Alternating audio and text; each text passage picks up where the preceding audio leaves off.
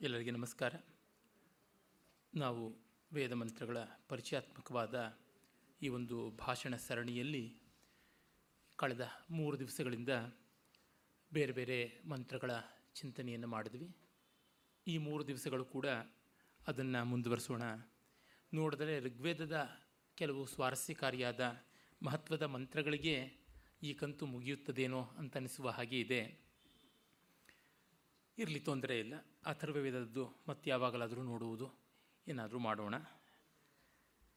ತುಂಬ ಬಹಳ ವಿಸ್ತೃತವಲ್ಲದ ವಿವರಣೆಯನ್ನು ಕೊಟ್ಟರೂ ಕೂಡ ತುಂಬ ಭಾಷ್ಯಕಾರರ ಮತಗಳನ್ನು ಮತ್ತು ಅವುಗಳ ಯಜ್ಞೀವಾದ ವಿವರಣೆಗಳನ್ನು ಹೆಚ್ಚಾಗಿ ಕೊಡದೆ ಸಂಹಿತಾ ಮಂತ್ರದ ತಾತ್ಪರ್ಯವನ್ನು ಅದರ ಆಧ್ಯಾತ್ಮಿಕವಾದ ನಿಬಂಧವನ್ನು ಅಷ್ಟನ್ನು ಇಟ್ಕೊಂಡ್ರೂ ನಮ್ಮ ಸಮಯ ಆ ಮಿತಿಯಲ್ಲಿ ಸಾಗ್ತಾ ಇದೆ. ಇವತ್ತು ನಿನ್ನೆಯೇ ಹೇಳಿದಂತೆ ವಿವಾಹ ಸೂಕ್ತದಿಂದ ಆರಂಭ ಮಾಡಬಹುದು. ವಿವಾಹ ಸೂಕ್ತ ಇಡೀ ಋಗ್ವೇದದಲ್ಲಿಯೇ ಎರಡನೆಯ ಅತ್ಯಂತ ವಿಸ್ತೃತವಾದ ಸೂಕ್ತ. ಮೊದಲನೇದು ಅಸ್ಯವಾಮೀಯ. ಆ ಬಳಿಕ ಬರತಕ್ಕಂಥದ್ದು ಸೂರ್ಯ ವಿವಾಹ ಸೂಕ್ತ, ಋಗ್ವೇದದ ದಶಮಂಡಲದ ಎಂಬತ್ತೈದನೆಯ ಸೂಕ್ತ.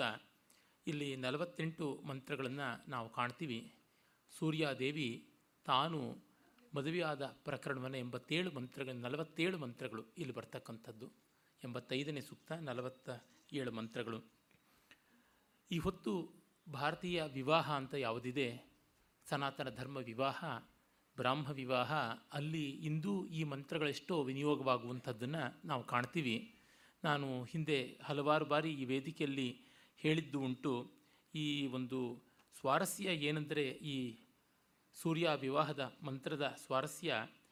ಇಲ್ಲಿರುವ ಅದೆಷ್ಟೆಷ್ಟೋ ಮಂತ್ರಗಳು ನಮಗೆ ಬಹಳ ಹೃದಯಸ್ಪರ್ಶಿಯಾಗಿರ್ತಕ್ಕಂಥವು ಮಾತ್ರವಲ್ಲ, ನಮಗೆ ಕಾಣತಕ್ಕಂಥದ್ದು ಇಲ್ಲಿ ಒಬ್ಬ ಹೆಣ್ಣು ಮಗಳು ತನ್ನ ಮದುವೆಯ ಸ್ವಾರಸ್ಯವನ್ನು ತಾನು ಹೇಳ್ಕೋತಾ ಇದ್ದಾಳೆ. ಅದು ನಮ್ಮ ಪರಂಪರೆಯಲ್ಲಿ, ನಮ್ಮ ಸನಾತನ ಧರ್ಮದಲ್ಲಿ ಹಿಂದೂ ವಿವಾಹವಾಗಿ ಆವಿರ್ಭವಿಸಿದೆ ಅಂತ. ಅಂದರೆ ಪುರುಷ ಪ್ರಧಾನವಾದ ವ್ಯವಸ್ಥೆ ಅನ್ನುವುದು ನಿಜ. ಅಷ್ಟಿದ್ದರೂ ಕೂಡ ಒಬ್ಬ ಹೆಣ್ಣು ಮಗಳ ಭಾವವನ್ನು, ಇಂಗಿತವನ್ನು ಇಟ್ಟುಕೊಂಡು ಮಾಡಿದ್ದಾರೆ. ಸೂರ್ಯ ಸಾವಿತ್ರಿ ಅಂತ ಕೂಡ ಅವಳನ್ನು ಹೇಳ್ತಾರೆ.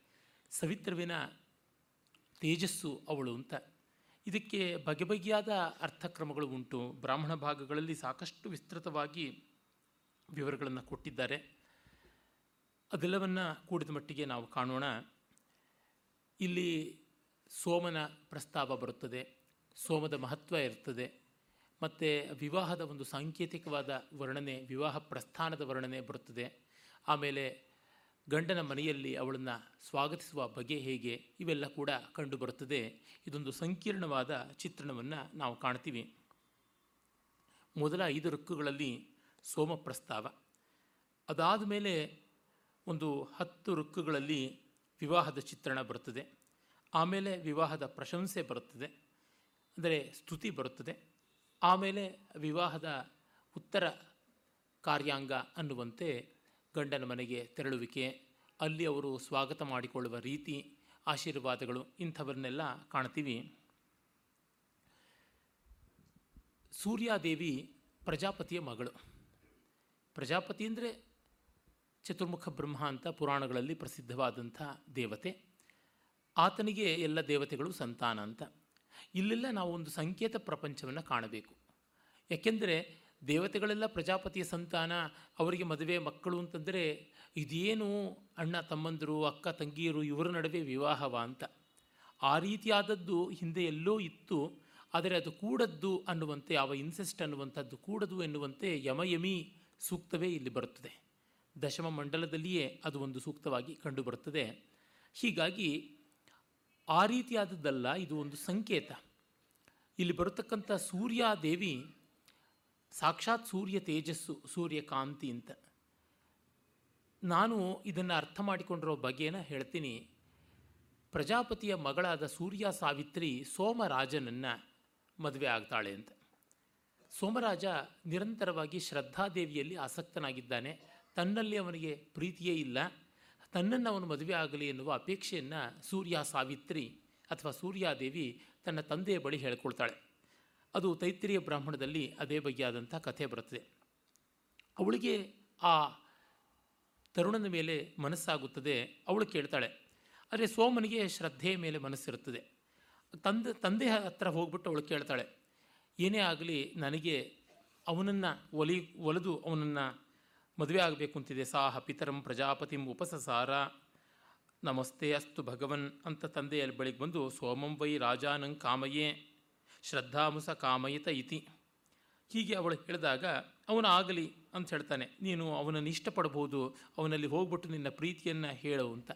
ನಾನು ಅವನಿಗೆ ಮೊದಲು ಆಕರ್ಷಕವಾಗಿ ಕಾಣಿಸ್ಬೇಕಲ್ವಾ ಅಂತ. ಆಗ ಆಯಿತು, ನಿನಗೆ ಅಲಂಕಾರ ಏನು ಬೇಕೋ ಅದನ್ನೆಲ್ಲ ಕೊಡೋಣ ಅಂತ. ಆಗ ಅವಳು ಹೇಳ್ತಾಳೆ ಆಕರ್ಷಣೆಗಾಗಿ ಒಡವೆ ವಸ್ತ್ರಗಳೆಲ್ಲ ಬೇಕಾಗಿರ್ತಕ್ಕಂಥದ್ದು. ಅವಳು ಹೇಳ್ತಾಳೆ, ಏತನ್ಮ ಆಚಕ್ಷ್ವ, ಏನು ಬೇಕು ಹೇಳು ಅಂದರೆ, ಎತ್ತೇ ಪಾಣಾವಿತಿ, ತಸ್ಯಾವು ಉಹತ್ರೀನ್ ವೇದಾನ್ ಪ್ರದದವು ನಿನ್ನ ಅಂಗೈಲಿರ್ತಕ್ಕಂಥ ತ್ರಯಿ ವೇದ ತ್ರಿತಯ ಅದು ನನಗೆ ಸೋಮನ ವಿಷಯದಲ್ಲಿ ಆಕರ್ಷಣೆಯನ್ನು ತಂದು ಕೊಡುತ್ತದೆ. ಸೋಮ ನನ್ನನ್ನು ನೋಡಿದ್ರೆ ಆಕರ್ಷಣೆಗೊಳ್ಳುವುದು, ನಾನು ವೇದವತಿ ಆದಾಗ ಅಂತ. ಋಕ್ಕು, ಯಜಸ್ಸು, ಸಾಮ, ಗದ್ಯ, ಪದ್ಯ, ಗೀತ. ಇದು ಮೂರೂ ನನಗೆ ಬಂದಾಗ ನಾನು ಸೋಮನಿಗೆ ಆಕರ್ಷಕಳಾಗಿ ಕಾಣ್ತೀನಿ ಅಂತ ಹೇಳ್ಬಿಟ್ಟು ಅಂತಾಳೆ ಆಗ ಅವನು ಕೊಡ್ತಾನೆ ಅಂತನೂ ಮಾತು ಬರ್ತದೆ ಅಂದರೆ ಇಲ್ಲಿ ಒಂದು ಸಂಕೇತ ಏನಿದೆ? ಸೂರ್ಯನ ಕಾಂತಿಯೇ ಸೂರ್ಯ ಸಾವಿತ್ರಿ. ಸವಿತ್ರವಿನ ಕಾಂತಿ ಸಾವಿತ್ರಿ ಅಂತ. ಅದು ಪ್ರಪಂಚದಲ್ಲಿ ಅಧಿಭೂತದಲ್ಲಿ ಸೂರ್ಯನ ಬೆಳಕು ಚಂದ್ರನ ಮೇಲೆ ಬಿದ್ದಾಗ ಚಂದ್ರನಿಗೆ ಕಾಂತಿ ಸೊಗಸು ಬರ್ತದೆ. ಚಂದ್ರನಿಗೆ ಚಂದ್ರನಾಗಿಯೇ ಬೆಳಕು ಅನ್ನುವುದು ಇಲ್ಲ.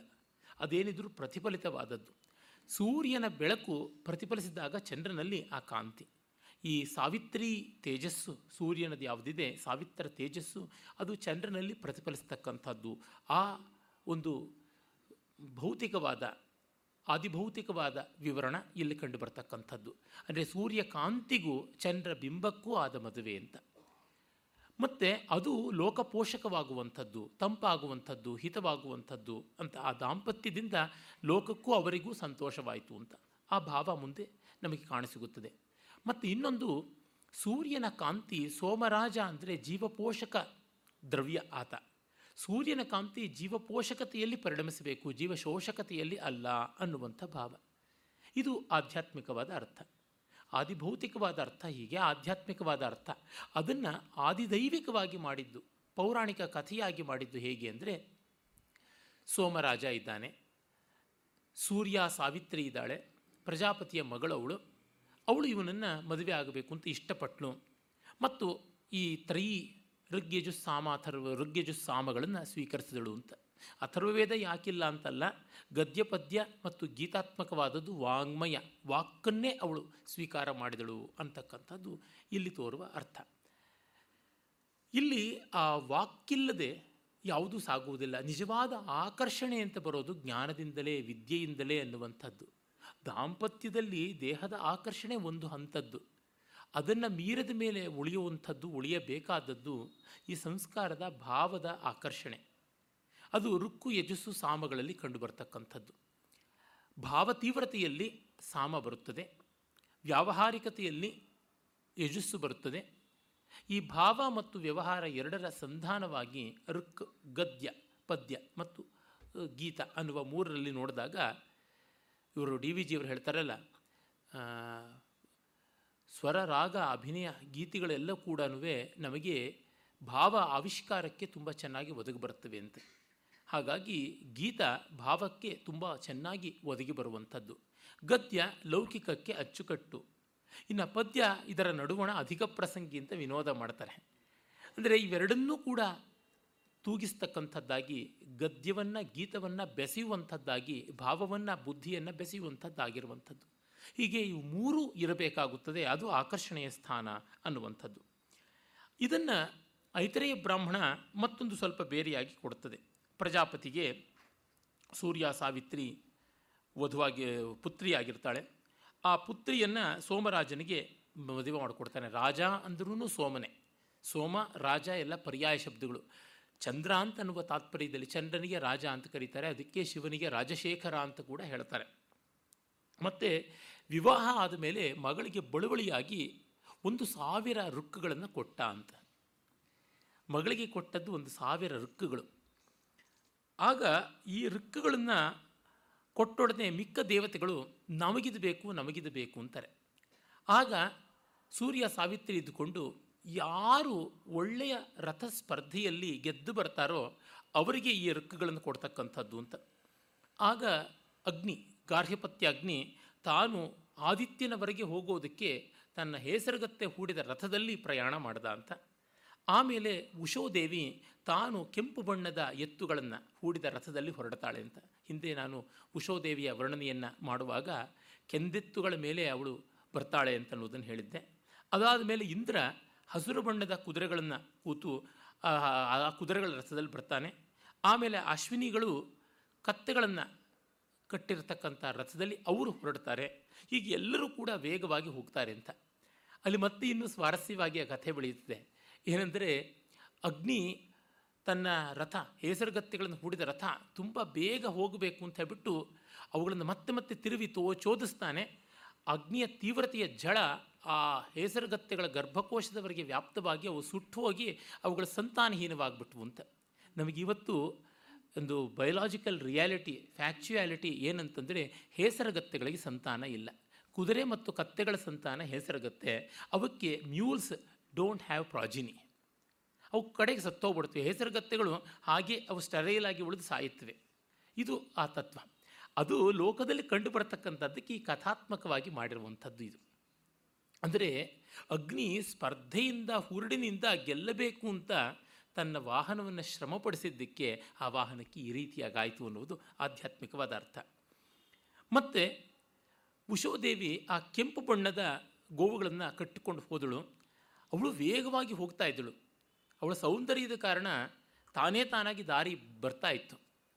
ಆಮೇಲೆ ಅವಳು ತುಂಬ ಮುಂದೆಯಾಗಿ ಹೋಗ್ತಾ ಇದ್ದಾಗ ಅಶ್ವಿನಿಗಳು ಕೇಳ್ಕೊಂಡ್ರಂತೆ, ನೀನು ಸ್ವಲ್ಪ ಹಿಂದೆ ಮಾಡ್ಕೋ, ನೀನು ನಮಗಾಗಿ ಸೋತು ಬಿಡು ಅಂತ. ನನಗೇನು ಲಾಭ? ಅಂದರೆ ಆ ಸೂಕ್ತಗಳಲ್ಲಿ ನಿಮಗೂ ಒಂದು ಭಾಗ ಕೊಡ್ತೀವಿ ಅಂತಂದ್ರಂತ ಅಶ್ವಿನ ಮಂತ್ರಗಳಲ್ಲಿ, ಆ ಸಾವಿರ ಋಕ್ಕುಗಳಲ್ಲಿ ಉಷ ಸೂಕ್ತಗಳು ಸಾಕಷ್ಟು ಉಂಟು. ಅದಕ್ಕಾಗಿ ಇದು ಅಂತ. ಮತ್ತು ಇಂದ್ರ ಕೂಡ ಗೆಲ್ಲಲಾಗಲಿಲ್ಲ ಅಂತ. ಅಶ್ವಿನಿ ದೇವತೆಗಳು ಮಾತ್ರ ಗೆದ್ದರು. ಆದರೆ ಅವರು ತಮ್ಮ ಕತ್ತೆಗಳನ್ನು ತುಂಬ ವೇಗವಾಗಿ ಓಡಿಸಿದ್ರಿಂದ ಅವುಗಳು ಎಂದೂ ಜೀವಮಾನದಲ್ಲಿ ತುಂಬ ಓಡೋದಕ್ಕೆ ಆಗಲಿಲ್ಲ ಅಂತ. ಇವತ್ತಿಗೂ ಕತ್ತೆ ನಿಧಾನವಾಗಿ ಹೋಗುತ್ತೆ ಅದಕ್ಕೆ ಅಂತ. ಈ ಕಥೆಗಳು ಬಹಳ ಸುಂದರವಾಗಿರುವಂಥವು. ಲೋಕದಲ್ಲಿ ನಡೆಯೋದನ್ನು ಸಾಂಕೇತಿಕವಾಗಿ ಹೇಳ್ತಕ್ಕಂಥದ್ದು. ಕತ್ತೆ ನಿಧಾನಕ್ಕೆ ಹೋಗುತ್ತೆ, ಎಮ್ಮೆ ನಿಧಾನಕ್ಕೆ ಹೋಗುತ್ತೆ ಅಂತೆಲ್ಲ ಹೇಳ್ತೀವಲ್ಲ. ಎಮ್ಮೆಗಳು ಕೂಡ ಅಶ್ವಿನಿಗಳ ವಾಹನ. ಹಾಗಾಗಿ ಅವುಗಳೆಲ್ಲ ನಿಧಾನವಾಗಿ ಹೋಗೋದಾಯಿತು. ಇಂದ್ರ ತಾನು ಈ ಸ್ಪರ್ಧೆಯಲ್ಲಿ ಗೆಲ್ಲಲಾಗುವುದಿಲ್ಲ ಅಂತ ಗೊತ್ತಾದ ಮೇಲೆ ತನ್ನ ವಾಹನಗಳಿಗೆ ತುಂಬ ಶ್ರಮ ಕೊಡಲಿಲ್ಲ. ಇಂದು ಆ ವಾಹನ ಚೆನ್ನಾಗಿ ಓಡುತ್ತೆ ಕುದುರೆ ಅಂತ. ಹೀಗೆ ಈ ರೀತಿಯಾಗಿ ನಮ್ಮ ಶಕ್ತಿನ ನೋಡಿಕೊಂಡು, ನಮ್ಮ ಅಳವನ್ನು ನೋಡಿಕೊಂಡು ನಾವು ಲೋಕ ವ್ಯಾಪಾರವನ್ನು ಸಾಧಿಸಬೇಕು ಅನ್ನುವಂಥದ್ದು. ಆಮೇಲೆ ಆ ಮಂತ್ರಗಳು, ಅಶ್ವಿನ ಮಂತ್ರಗಳು ಅಂತಲೇ ಆದವು ಅಂತ. ಅತಿರಾತ್ರ ಯಾಗದಲ್ಲಿ, ಅಪ್ತೋರ್ಯಾಮ ಯಾಗದಲ್ಲಿ ಕೂಡ, ಅತಿರಾತ್ರ ಆದಮೇಲೆ ಆಗ್ತಕ್ಕಂಥದ್ದು ಅಪ್ತೋರ್ಯಾಮ. ಅಲ್ಲಿ ಅತಿರಾತ್ರ ಅನ್ನೋ ಹೆಸರೇ ತೋರ್ಪಡಿಸುತ್ತದೆ. ರಾತ್ರಿ ಇಡೀ ವಿಸ್ತರಿಸಿಕೊಂಡು ಬರುತ್ತದೆ. ಬೆಳಗಾಗಿ ಸೂರ್ಯೋದಯ, ಅಶ್ವಿನಿ ಮುಹೂರ್ತ ಬರೋದ್ರೊಳಗೆ ಸಾವಿರ ಋಕ್ಕುಗಳನ್ನು ಹೇಳಬೇಕು. ಶಸ್ತ್ರ ಅಂತ ಕರೀತಾರೆ. ಶಸ್ತ್ರ, ಸ್ತೋತ್ರ ಅಂತ ಎರಡು ಬಗೆಯ ಮಂತ್ರಗಳು. ಶಸ್ತ್ರ ಅಂದರೆ ಋಕ್ಕು, ಸ್ತೋತ್ರ ಅಂದರೆ ಸಾಮ ಅಂತ. ಹೀಗಾಗಿ ಅಶ್ವ, ಅಶ್ವಿನ ಶಸ್ತ್ರಗಳನ್ನು ಹೇಳಬೇಕು. ಇವು ಅಶ್ವಿನಿ ದೇವತೆಗಳು ಗೆದ್ದುಕೊಂಡಿದ್ದರಿಂದ ಅದು ಅಶ್ವಿನ ಅಂತ ಆಯಿತು ಅಂತ. ಮತ್ತು ಅದನ್ನು ಒಂದೇ ಏಕಧಾಟಿಯಲ್ಲಿ ಹೇಳಬೇಕು. ತಪ್ಪಾದರೆ ಮೊದಲಿಂದ ಹೇಳಬೇಕು ಅಂತ ಉಂಟು. ಈ ಒಂದು ಅಶ್ವಿನ ಮಂತ್ರಗಳನ್ನು ಹೇಳೋದಕ್ಕೆ ಅಂತಲೇ ಸಾವಿರಕ್ಕೂ ಹೆಚ್ಚು.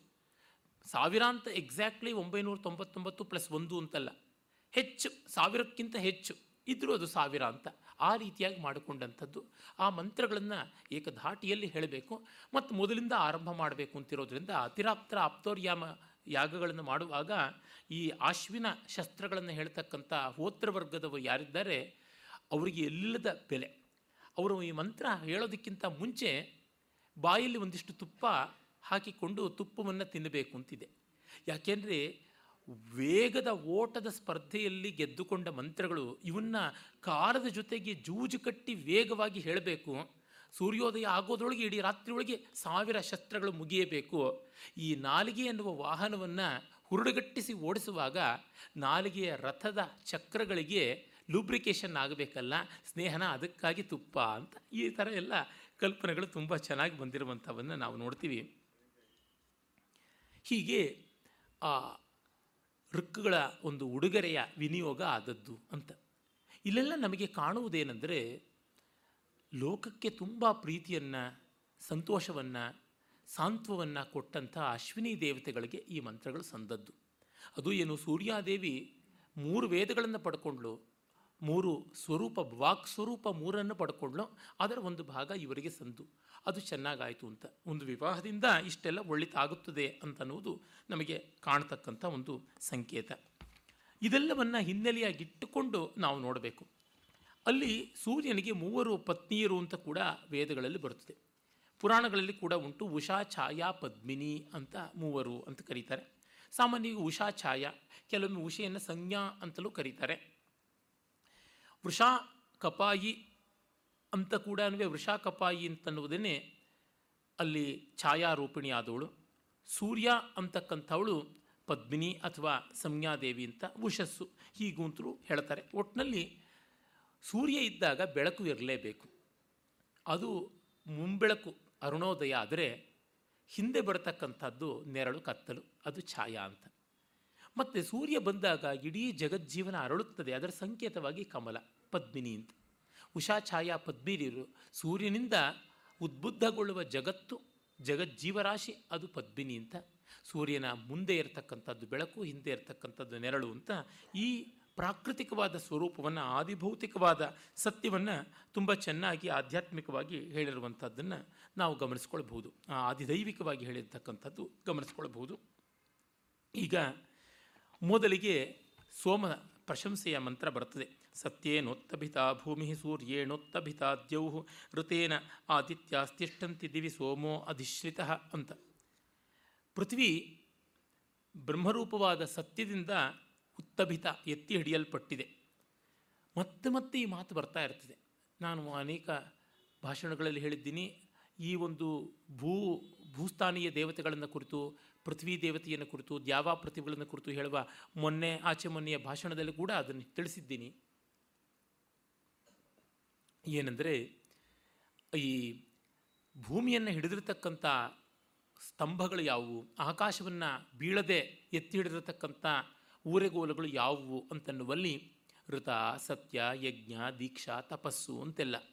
ಅದು ಮತ್ತೆ ಮತ್ತೆ ಬರುತ್ತದೆ ಅಂದರೆ ಭೂಮಿಯನ್ನು ಹಿಡಿಯುವಂಥದ್ದು ಸತ್ಯ ಅನ್ನುವ ಮೌಲ್ಯವಲ್ಲದೆ ಮತ್ತಾವುದೂ ಅಲ್ಲ ಅಂತ. ಯಾವುದು ತಾಳಿಸುವುದು ಬಾಳಿಸುವುದು ಸತ್ಯ ತುಂಬ ದೊಡ್ಡದಾದದ್ದು. ನೀವು ಗಮನಿಸಿಕೊಳ್ಬೋದು ವೇದದಲ್ಲಿ ಅಹಿಂಸೆಯ ಪ್ರಸ್ತಾವ ಇದೆ. ಆದರೆ ಅಹಿಂಸೆಗಿಂತ ತುಂಬ ಮೀಗಲಾಗಿ ಸತ್ಯ. ಅಹಿಂಸೆ ಅನ್ನುವುದೇ ಒಂದು ಸೆಕೆಂಡ್ರಿ ವ್ಯಾಲ್ಯೂ ಹಿಂಸಾ ಮೊದಲು ಬಂದ ಫ್ಯಾಕ್ಟ್ ಆಮೇಲೆ ಅಹಿಂಸೆ, ಹಿಂಸೆ ಇರಬಾರ್ದು ಅಂತ ಆದಂಥ ಮೌಲ್ಯ. ಆದರೆ ಅಸತ್ಯ ಅನ್ನೋದು ಮೊದಲು ಬಂದದ್ದಲ್ಲ, ಆಮೇಲೆ ಸತ್ಯ ಬಂದದ್ದಲ್ಲ. ಹೀಗಾಗಿ ಸತ್ಯ ತುಂಬ ದೊಡ್ಡದು, ಅಸ್ತಿತ್ವ ಬಹಳ ದೊಡ್ಡದು, ಆಮೇಲೆ ಹಿಂಸೆಯೋ ಅಹಿಂಸೆಯೋ ಇವೆಲ್ಲ. ಗಾಂಧೀಜಿ ಇವು ಎರಡನ್ನೂ ಒಂದೇ ತಕ್ಕಡಿಗೆ ಹಾಕ್ಬಿಡ್ತಾರಲ್ಲ ಪ್ರಿಯಾರಿಟೈಸಿಂಗ್ ಮಾಡಿಕೊಳ್ಳಬೇಕಾಗುತ್ತದೆ. ಇರಲಿ. ಈ ಒಂದು ಸತ್ಯದಿಂದ ಭೂಮಿ ಧರಿಸಲ್ಪಟ್ಟಿದೆ, ದ್ಯುಲೋಕ ಆದಿತ್ಯನಿಂದ ಜ್ಞಾನದಿಂದ ಧೃತವಾಗಿದೆ ಅಂತ ಒಂದು ಕಡೆ ಸತ್ಯ, ಇನ್ನೊಂದು ಕಡೆ ಜ್ಞಾನ, ಇವೆರಡೂ ಬೇಕಾಗಿರ್ತಕ್ಕಂಥದ್ದು. ಮತ್ತು ಅದಿತಿ ಪುತ್ರರಾದ ದೇವತೆಗಳು, ಅವರು ಆದಿತ್ಯ ಋತೇನ ತಿಷ್ಠಂತಿ. ಈ ವಿಶ್ವ ನಿಯಾಮಕ ಶಕ್ತಿಯನ್ನು ಯಜ್ಞ ತತ್ವವನ್ನು ಆಶ್ರಯಿಸಿಕೊಂಡು ಅವರು ನಿಂತಿದ್ದಾರೆ. ಮತ್ತು ದ್ಯುಲೋಕವನ್ನು ಸೋಮ ಆಶ್ರಯಿಸಿದ, ಆ ದ್ಯುಲೋಕ ಸೋಮವನ್ನು ನಂಬಿಕೊಂಡಿದೆ ಅಂತ. ಅಂದರೆ ಜೀವಪೋಷಕ ದ್ರವ್ಯ ಜಗತ್ತನ್ನು ಕಾಪಾಡುತ್ತದೆ. ಜಗತ್ತಿನ ಹಿಂದಿರುವ ನಿಯಾಮಕ ಶಕ್ತಿ ಯಾವುದಿದೆ? The order behind the cosmic order behind existence ಅದನ್ನು ದೇವತೆಗಳು ಆಶ್ರಯಿಸಿದ್ದಾರೆ. ಅಂದರೆ ದೇವತೆಗಳು ಕಟ್ಟ ಕಡೆಗೆ ಬರ್ತಕ್ಕಂಥದ್ದು ನಮ್ಮ ಅಂತರಂಗದ ಸತ್ವಗಳೇ ಹೊರತು ಬೇರೆ ಯಾವುದೂ ಅಲ್ಲ ಅಂತ ಗೊತ್ತಾಗುತ್ತದೆ. ಹೀಗಾಗಿ ಇವರುಗಳಲ್ಲಿ ಸೋಮ ದ್ಯುಲೋಕವನ್ನು ಆಶ್ರಯಿಸಿಕೊಂಡಿದ್ದಾನೆ. ಹಾಗಿರುವ ದ್ಯುಲೋಕದ ಸೋಮವನ್ನು ಭೂಮಿಗೆ ತರಬೇಕು ಅಂತ. ಅಮೃತತ್ವ ಅನ್ನುವ ಅರ್ಥ ಸೋಮ ಅಂತಂದರೆ. ಅಮೃತತ್ವ ಅನ್ನುವುದು ಯಾವುದು? ನಿರ್ಭೀತಿಯೇ ಅದು ಬಿಟ್ಟು ಇನ್ಯಾವುದೂ ಅಲ್ಲ. ಅಭಯ, ಅಭಯಕ್ಕಿಂತ ದೊಡ್ಡ ಅಮೃತ ಇನ್ಯಾವುದೂ ಇಲ್ಲ. ಭಯ ಅನ್ನೋದು ಮರಣಕ್ಕಿಂತ ಮಿಗಿಲಾಗಿ ಇನ್ಯಾವ ಭಯ ಉಂಟು? ಹೀಗಾಗಿ ಮರ್ತ್ಯತ್ವವೇ ಭಯ, ಅಮೃತತ್ವವೇ ಅಭಯ ಅಂತ. ಈ ಅಮೃತತ್ವ ಸೋಮ ಅಂತ. ಶತಪಥ ಬ್ರಾಹ್ಮಣದಲ್ಲಿ ಆ ಸೋಮಾಹರಣ ಗಾಯತ್ರಿ ಮಂತ್ರ ಗರುಡ ರೂಪಿಯಾಗಿ, ಸುಪರ್ಣ ರೂಪಿಯಾಗಿ ಹೋಗಿ ತೆಗೆದುಕೊಂಡು ಬಂತು ಅನ್ನುವ ಕಥೆಯಲ್ಲಿ ನಾವು ಕೇಳಿದ್ದೀವಿ. ನಾನು ಅನೇಕ ಬಾರಿ ಅದನ್ನು ಹೇಳಿದ್ದೀನಿ ಕೂಡ. ಈ ಒಂದು ಸೋಮವನ್ನು ತರೋದಕ್ಕೆ ಅಂತ ಬೇರೆ ಬೇರೆ ಛಂದಸ್ಸುಗಳು, ಬೇರೆ ಬೇರೆ ಪಕ್ಷಿಗಳ ರೂಪವನ್ನು ತಾಳಿ ಹೊರಟುವು ಅಂದರೆ ತ್ರಿಷ್ಟುಪ್ಪು, ಜಗತಿ, ಪಂಕ್ತಿ, ಅನುಷ್ಟುಪ್ಪು, ಬೃಹತಿ ಸತೋ ಬೃಹತಿ ಉಷ್ಣಿಕ್ ಈಗೆಲ್ಲವೂ ಬೇರೆ ಬೇರೆ ಪಕ್ಷಿಗಳಾಗ್ಬೋದು ಗಾಯತ್ರಿ ಛಂದಸ್ಸು ತಾನು ನೇರವಾಗಿ ಸುಪರ್ಣ ಗರುಡನ ರೂಪದಿಂದ ಹೋಗಿ ಸೋಮ ಲತೆಯನ್ನು ತೆಗೆದುಕೊಂಡು ಬಂತು ಅಂತ. ಹಾಗೆ ಹೋದ ಸಂದರ್ಭದಲ್ಲಿ ಮಿಕ್ಕ ಛಂದಸ್ಸುಗಳು ತಮ್ಮ ಛಂದಸ್ಸಿನ ಭಾರವನ್ನು ಹೊರಲಾರದೆ ಒಂದಿಷ್ಟು ಅಕ್ಷರಗಳನ್ನು ಉದುರಿಸ್ಕೊಂಡು ಬಿಟ್ವಂತೆ ಗಾಯತ್ರಿ ಛಂದಸ್ಸು ಒಟ್ಟು ಇಪ್ಪತ್ನಾಲ್ಕು. ಅಕ್ಷರಗಳಲ್ಲಿರುವಂಥದ್ದು, ಇಪ್ಪತ್ನಾಲ್ಕು ಅಕ್ಷರಗಳಲ್ಲಿ ಚತುರ್ವಿಗಂಶ ಅಕ್ಷರ ಗಾಯತ್ರಿ ಅಂತ ಉಂಟು. ಹಾಗೆ ಮೂವತ್ತೆರಡು ಅಕ್ಷರಗಳು ಅನುಷ್ಟುಪ್ ಛಂದಸ್ಸು, ನಲವತ್ನಾಲ್ಕು ಅಕ್ಷರಗಳು ತ್ರಿಷ್ಟುಪ್ಪು ನಲವತ್ತೆಂಟು ಜಗತಿ, ಹೀಗೆಲ್ಲ ಹೆಚ್ಚಾಗ್ತಾ ಹೋಗುತ್ತದೆ. ಮುಖ್ಯವಾಗಿ ಅನುಷ್ಠುಪ್ಪು ತ್ರಿಷ್ಟುಪ್ಪು ಜಗತಿ ಇವುಗಳು ತುಂಬ ಸ್ಟ್ರಾಂಗ್ ಕಂಟೆಂಡರ್ಸ್ ಆಗಿದ್ವು, ಬಹಳ ಒತ್ತಡದಿಂದ ಸ್ಪರ್ಧೆಯನ್ನು ಹೂಡಿದ್ವು, ಅವುಗಳ ಅಕ್ಷರಗಳನ್ನು ಉದುರಿಸ್ಕೊಂಡ್ಬಿಟ್ವು. ಅವುಗಳು ಉದುರಿಸಿಕೊಂಡಿದ್ದ ಅಕ್ಷರಗಳನ್ನು ಮತ್ತು ಸೋಮವನ್ನು ಎಲ್ಲವನ್ನೂ ಗಾಯತ್ರಿ ಸುಪರ್ಣ ರೂಪಿಯಾಗಿ ತೆಗೆದುಕೊಂಡು ಬಂದು ಬಂದು ನಾನು ನಿಮಗೆ ನಿಮ್ಮ ಅಕ್ಷರಗಳನ್ನು ಕೊಡೋಲ್ಲ, ನೀವು ಉದುರಿಸ್ಕೊಂಡು ಹೋಗಿದ್ದು ನನಗೆ ಉಳಿಯಲಿ ಅಂತ ಹೇಳ್ತು ಅಂತ. ಮೊದಲು ಗಾಯತ್ರಿಗೆ ಮತ್ತೂ ಕಡಿಮೆ ಅಕ್ಷರಗಳಿದ್ವು. ಆಮೇಲೆ ಎಲ್ಲ ಅಕ್ಷರಗಳನ್ನು ಸೇರಿಸ್ಕೊಂಡು ಅದು ಇಪ್ಪತ್ನಾಲ್ಕು ಅಕ್ಷರಕ್ಕಾಯಿತು ಅಂತ ಹೀಗೆಲ್ಲ ಒಂದು ಸ್ವಾರಸ್ಯ ಬರುತ್ತದೆ. ಇಲ್ಲಿ ತಾತ್ಪರ್ಯವೇನೆಂದರೆ ಆ ಅಮೃತತ್ವ ಸಾಧನೆಗೆ ಒಂದು ಲಾಘವ ಬೇಕು ಅಂತ. ತುಂಬ ಬ್ಯಾಗೇಜ್ ಇದ್ದರೆ ಮೇಲೆ ನಾವು ಹೋಗಲಾರ್ವಿ. ಲೆಸ್ ಲಗೇಜ್ ಮೋರ್ ಕಂಫರ್ಟ್ ಅಂತ ಪ್ರಯಾಣದಲ್ಲಿ ಇದೆಯಲ್ಲ ಅದು ಇಲ್ಲಿ ಕಾಣತಕ್ಕಂಥದ್ದು. ಪಾಠವ ಪಟುತ್ವ ಬೇಕು. ಎಲ್ಲಿ ಬರುತ್ತದೆ ಅಂದರೆ, ಎಲ್ಲಿ ಜ್ಞಾನ ಅನುಭವವಾಗಿ, ವಿಜ್ಞಾನವಾಗಿ ಪರಿಣಮಿಸುತ್ತೋ ಅಲ್ಲಿ ಭಾರ ಇರೋಲ್ಲ. ಎಲ್ಲಿ ಜ್ಞಾನ ಕೇವಲ ಮಾಹಿತಿ ಇನ್ಫಾರ್ಮೇಷನ್ನಿನ ಮಟ್ಟದಲ್ಲಿರ್ತದೋ ಅಲ್ಲಿ ಭಾರ. ಇನ್ಫಾರ್ಮೇಷನ್ನ ಸಮಸ್ಯೆ ಏನಂದರೆ we can't explain it in another manner ಅದು ಏನಿದೆ ಹಾಗೇ ಇಡಬೇಕು ಅದು ಇನ್ಫಾರ್ಮೇಷನ್ ಇನ್ಫಾರ್ಮೇಷನನ್ನು ನೀವು ಇಟ್ಟಿಗೆ ತೆಗೆದಿಟ್ಟಂತೆ ಇಡಬಹುದೇ ಹೊರತುನುವೆ ಅದನ್ನು ಬೇರೊಂದು ರೀತಿ ಮಾಡೋಕ್ಕಾಗೋಲ್ಲ. ಅದರ ಆನ್, ಆನುಪೂರ್ವಿ ಅದರಲ್ಲಿ ಹಾಗೆ ಇರುತ್ತದೆ. ಆದರೆ ಜ್ಞಾನ ಅನ್ನೋದು ಹಾಗಲ್ಲ. ಅದನ್ನು ನೀವು ಯಾವ ರೀತಿಯಲ್ಲೂ ಹೇಳ್ಬೋದು ಯಾವ ಬಗೆಯಲ್ಲೂ ಮಾಡ್ಬೋದು ಅದಕ್ಕೆ ಸರ್ವತೋಮುಖವಾದ ಗತಿ ಇರುತ್ತೆ. Information it can always be downloaded it cannot be uploaded in that sense ಇಳಿಸ್ಕೊಳ್ಳೋದಕ್ಕೆ ಸಾಧ್ಯ, ಏರಿಸೋಕ್ಕಾಗೋಲ್ಲ ಅಂತ. ವಿಸ್ಡಮನ್ನು ಏರಿಸ್ಬೋದು. ನೋಡಿ, ಒಬ್ಬರಿಗೊಂದು ಸಾಮಗ್ರಿ ಬರ್ಕೊಟ್ಬಿಡಿ ಅಂತ ಅನ್ನೋದು ಬಹಳ ಸುಲಭ. ಏನು ಗೊತ್ತಿದೆ? ಅದನ್ನು ಬರ್ಕೊಟ್ಬಿಡಿ, ಆ ಪುಸ್ತಕ ಕೊಟ್ಬಿಡಿ ಅಂತ. ಒಬ್ಬರಿಗೆ ತಿಳಿಸಿ ಹೇಳೋದಿದೆಯಲ್ಲ, ಆಗ ಇನ್ಫಾರ್ಮೇಷನ್ ಆಗಿ ಹೇಳಿದ್ರೆ ಅವ್ರಿಗೆ ಗೊತ್ತಾಗೋಲ್ಲ. ಅದನ್ನು ಜ್ಞಾನದ ಮಟ್ಟಕ್ಕೆ ಹೇಳಬೇಕು. ಉದಾಹರಣೆಗೆ, ವಿದ್ಯುತ್ ಅಂದ್ರೇ ಏನೂ ಗೊತ್ತಿಲ್ಲದೆ ಇರ್ತಕ್ಕಂಥ ಒಬ್ಬ ಹಳ್ಳಿ ರೈತನಿಗೆ ವಿದ್ಯುತ್ತಿನ ಬಗ್ಗೆ ಹೇಳಬೇಕು ಅಂದರೆ ಹೇಗೆ ಹೇಳ್ತೀರಾ? ಈಕ್ವೇಷನ್ನು ಅದು ಇದು ಏನು ಬಳಸೋಂಗಿಲ್ಲ. ಪ್ರಸಿದ್ಧ ಭೌತಶಾಸ್ತ್ರಜ್ಞ ಈ ಬ್ರೀಫ್ ಹಿಸ್ಟ್ರಿ ಆಫ್ ಟೈಮ್ ಅಂತ ಎಲ್ಲ ಬರೆದಿರ್ತಕ್ಕಂಥ ಸ್ಟೀಫನ್ ಹಾಕಿಂಗ್ ಆತ every equation reduces the sales of the book ಅಂತ ಹೇಳ್ಬಿಟ್ಟು ಒಂದೇ ಈಕ್ವೇಷನನ್ನು ನಾನು ಹಾಕಿದ್ದೀನಿ. ಈಸ್ ಕೊಟ್ಟು ಎಂ ಸಿ ಸ್ಕ್ವೇರ್ ಅಷ್ಟೇನೆ ಅಂತ ಹೇಳಿಬಿಟ್ಟು. ಫುಟ್ನೋಟ್ಗಳು ಜಾಸ್ತಿ ಆದಷ್ಟು ಪುಸ್ತಕವನ್ನು ಓದೋದಿಲ್ಲ. ಪದ್ಯಗಳು ಜಾಸ್ತಿ ಆದಷ್ಟು ಓದಲ್ಲ. ಅದಕ್ಕೆ ನನ್ನ ಪುಸ್ತಕ ಯಾರೂ ಕೊಳ್ಳಲ್ಲ. ಎರಡೂ ಜಾಸ್ತಿ ನನ್ನ ಪುಸ್ತಕದಲ್ಲಿ. ಒಂದು ದೊಡ್ಡ ಸಮಾಸ ಇದ್ದರೆ ನೋಡಿ ಭಯ ಪಟ್ಬಿಡ್ತಾರೆ. ಅಂದರೆ ಒಬ್ಬ ರೈತನಿಗೆ ವಿದ್ಯುತ್ತಿನ ಬಗ್ಗೆ ಏನು ಗೊತ್ತಿಲ್ಲದೆ ಇದ್ದವನಿಗೆ ವಿದ್ಯುತ್ತನ್ನು ಅವನ ಕೃಷಿಯ ಮಾಧ್ಯಮದಲ್ಲಿ ಹೇಳಬೇಕು. ಅದು ಜ್ಞಾನ, ಅನುಭವಜನ್ಯವಾದ ಜ್ಞಾನ. If you really know a subject you can communicate that to anybody at any time ಅಂತ.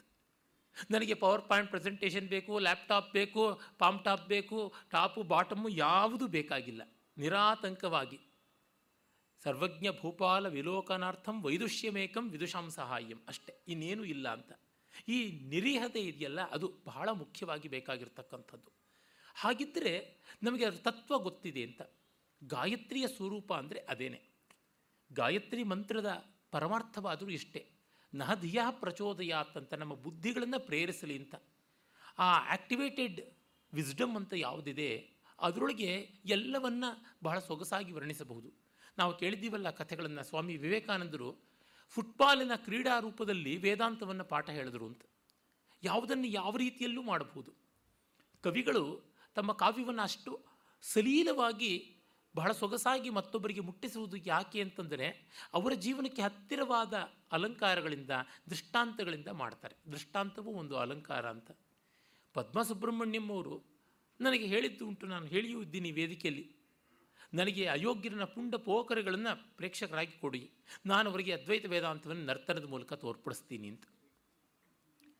ಬಾಲಮುರಳಿ ಕೃಷ್ಣ ಯಾವುದನ್ನು ಬೇಕಾದರೂ ಕೊಡಿ, ನಾನು ರಾಗ ಮಾಡ್ತೀನಿ ಅಂತಾರೆ.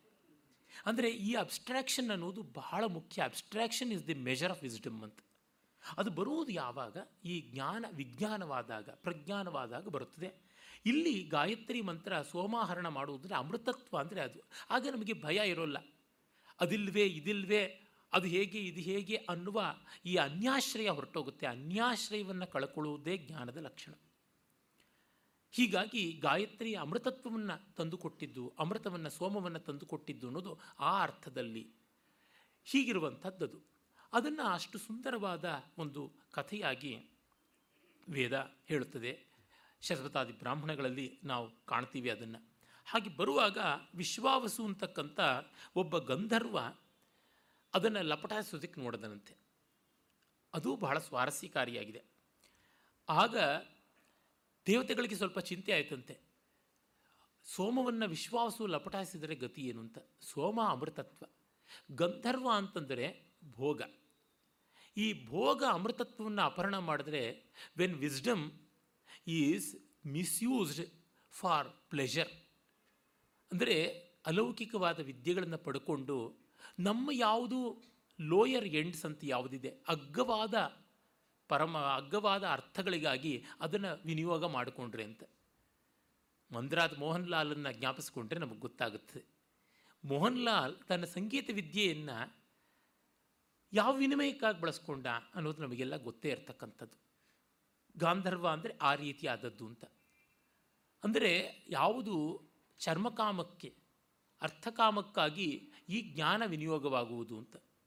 ನಮ್ಮಲ್ಲಿ ಕಂಡಿದ್ದೀವಿ, ಎಷ್ಟೆಷ್ಟೋ ದೊಡ್ಡ ದೊಡ್ಡವರು, ಮಹಾ ಮಹಾ ಜ್ಞಾನಿಗಳು, ಪೀಠಾಧಿಪತಿಗಳು ಯತಿ ವರೇಣ್ಯರು, ಪರಿವ್ರಾಜಕರು ಅನ್ಸ್ಕೊಂಡವರು ಎಲ್ಲರೂ ಕೂಡ ತಮ್ಮ ಆಸ್ಥಾನವನ್ನು, ಮಾನವನ್ನು, ವಿದ್ಯೆಯನ್ನು, ವಿವೇಕವನ್ನು ಇದೆ ಅಂತ ಭಾವಿಸ್ಕೊಂಡ್ರೆ ಯಾವುದಕ್ಕೋ ವಿನಿಯೋಗ, ವಿನಿಮಯ ಮಾಡಿಕೊಳ್ತಕ್ಕಂಥದ್ದು. ಈ ವಿಶ್ವಾವಸು ಗಂಧರ್ವ ಹಾಗೆ ನುಂಗಿಬಿಟ್ರೆ ಗತಿ ಏನು ಅಂತ. ಆಗ ಆ ಉಷಾದೇವಿ ಹೇಳ್ತಾಳಂತೆ ಯೋಚನೆ ಮಾಡಬೇಡಿ. ಉಷೋದೇವಿಯೇ ಸಾಕ್ಷಾತ್ ಗಾಯತ್ರಿ ಕೂಡ, ಸೂರ್ಯ ಶಕ್ತಿ.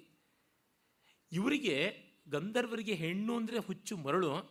ನಾನು ಸುಪರ್ಣ ರೂಪವನ್ನು ಬಿಟ್ಟು ಸ್ತ್ರೀ ರೂಪವನ್ನು ತಾಳ್ತೀನಿ.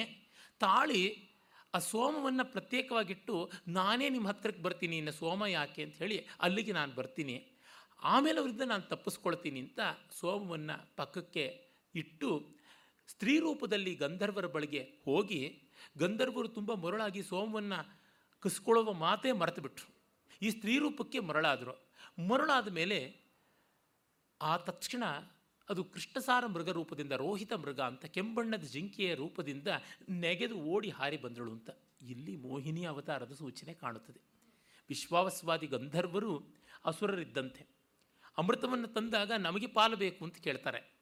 ಆಗ ಮೋಹಿನಿ ಬೆಡಗು ಬಿನ್ನಾಣ ವನಪು ವಯ್ಯಾರಗಳನ್ನೇ ತೋರಿಸ್ಬಿಟ್ಟು ದೇವತೆಗಳಿಗೆ ಅಮೃತವನ್ನು ಕೊಟ್ಟಿದ್ದು ಅಂತ ಮುಂದಿನ ಪುರಾಣ ಕಥೆಗೆ ಇಲ್ಲಿಯ ಬೀಜಾವಾಪ ಕಾಣಿಸುತ್ತದೆ. ನಮ್ಮ ಎಷ್ಟೋ ಪುರಾಣ ಕಥೆಗಳು, ಮುಖ್ಯವಾಗಿ ಭಾಗವತ, ವಿಷ್ಣು ಪುರಾಣ, ಹರಿವಂಶ, ಮಹಾಭಾರತಾದಿಗಳಲ್ಲಿ ಬರ್ತಕ್ಕಂಥವು ವೇದಗಳಲ್ಲಿಯೇ ಕಂಡು ಸಿಗ್ತಕ್ಕಂಥದ್ದು, ವೇದಗಳಲ್ಲಿಯೇ ಅದರ ಬೀಜಾವಾಪ ಇದೆ ಅಂತ ನಮಗೆ ಗೊತ್ತಾಗುತ್ತದೆ. ಇಷ್ಟೆಲ್ಲ ಆಕರ್ಷಕವಾದ ಕಥೆಗಳ ಬೀಜಾವಾಪ ಅಲ್ಲಿರುವಂಥದ್ದು. ಆಮೇಲೆ ದೇವತೆಗಳಿಗೆ ಆ ಸೋಮ ಲತೆಯನ್ನು ತಾನು ತನ್ನ ಉಗುರುಗಳಲ್ಲಿ, ಪಂಜಾಗಳಲ್ಲಿ ಹಿಡ್ಕೊಂಡು ಬಂದು ಆ ಗರುಡ ಕೊಟ್ಟಿದ್ದು ಅಂತ. ನಮಗೆ ಪುರಾಣ ಕಥೆಗಳಲ್ಲಿ ಗೊತ್ತು, ವಿನತಾ ಕದ್ರು ಅವರ ಸಾಪತ್ನ್ಯ ಮಾತ್ಸರ್ಯ ಸವತಿ ಸಂಬಂಧದ ಮಾತ್ಸರ್ಯದಿಂದ ದಾಸ್ಯ ಬಂದಿತ್ತು ವಿನತೆಗೆ. ದಾಸ್ಯಾಪನೋದನಕ್ಕಾಗಿ ಅಮೃತ ಬೇಕು ಅಂತ ಕದ್ರು ಪುತ್ರರಾದ ಸರ್ಪಗಳು ಕೇಳಿದ್ದು.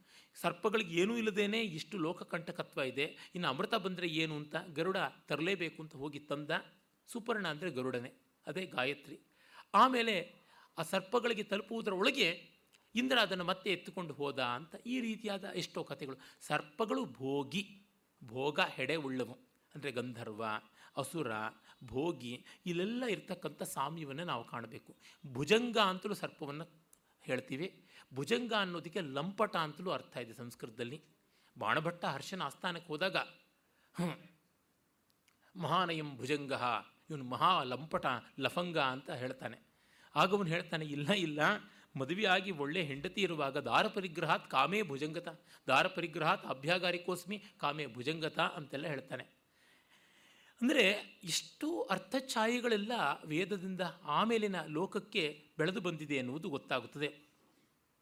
ಈ ಒಂದು ಸೋಮ ಜೀವ ಪೋಷಕವಾದ ದ್ರವ್ಯ, ಅಮೃತತ್ವದ ದ್ರವ್ಯ ಅಂತ.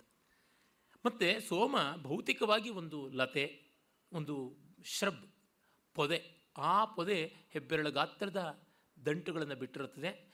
ಅದರಲ್ಲಿ ಗಂಟುಗಳು ಇರುತ್ತವೆ. ನೀರಿನಲ್ಲಿ ನೆನೆಸಿ ಮೂಜವತ್ ಪರ್ವತ ಮೊದಲಾದ ಹಿಮಾಲಯದ ಪರ್ವತ ಶ್ರೇಣಿಗಳ ತಪ್ಪಲಲ್ಲಿ, ಕೆಲವೊಂದು ಸರೋವರಗಳ ಸುತ್ತಲಲ್ಲಿ ಬೆಳೀತಕ್ಕಂಥದ್ದನ್ನು ಬಂಡಿಗಳಲ್ಲಿ ತೆಗೆದುಕೊಂಡು ಬಂದು ಸೋಮಾಹರಣ ಮಾಡ್ತಾರೆ. ಅಂತ ಹೀಗೆಲ್ಲ ಯಜ್ಞಗಳಲ್ಲಿ ಉಂಟು.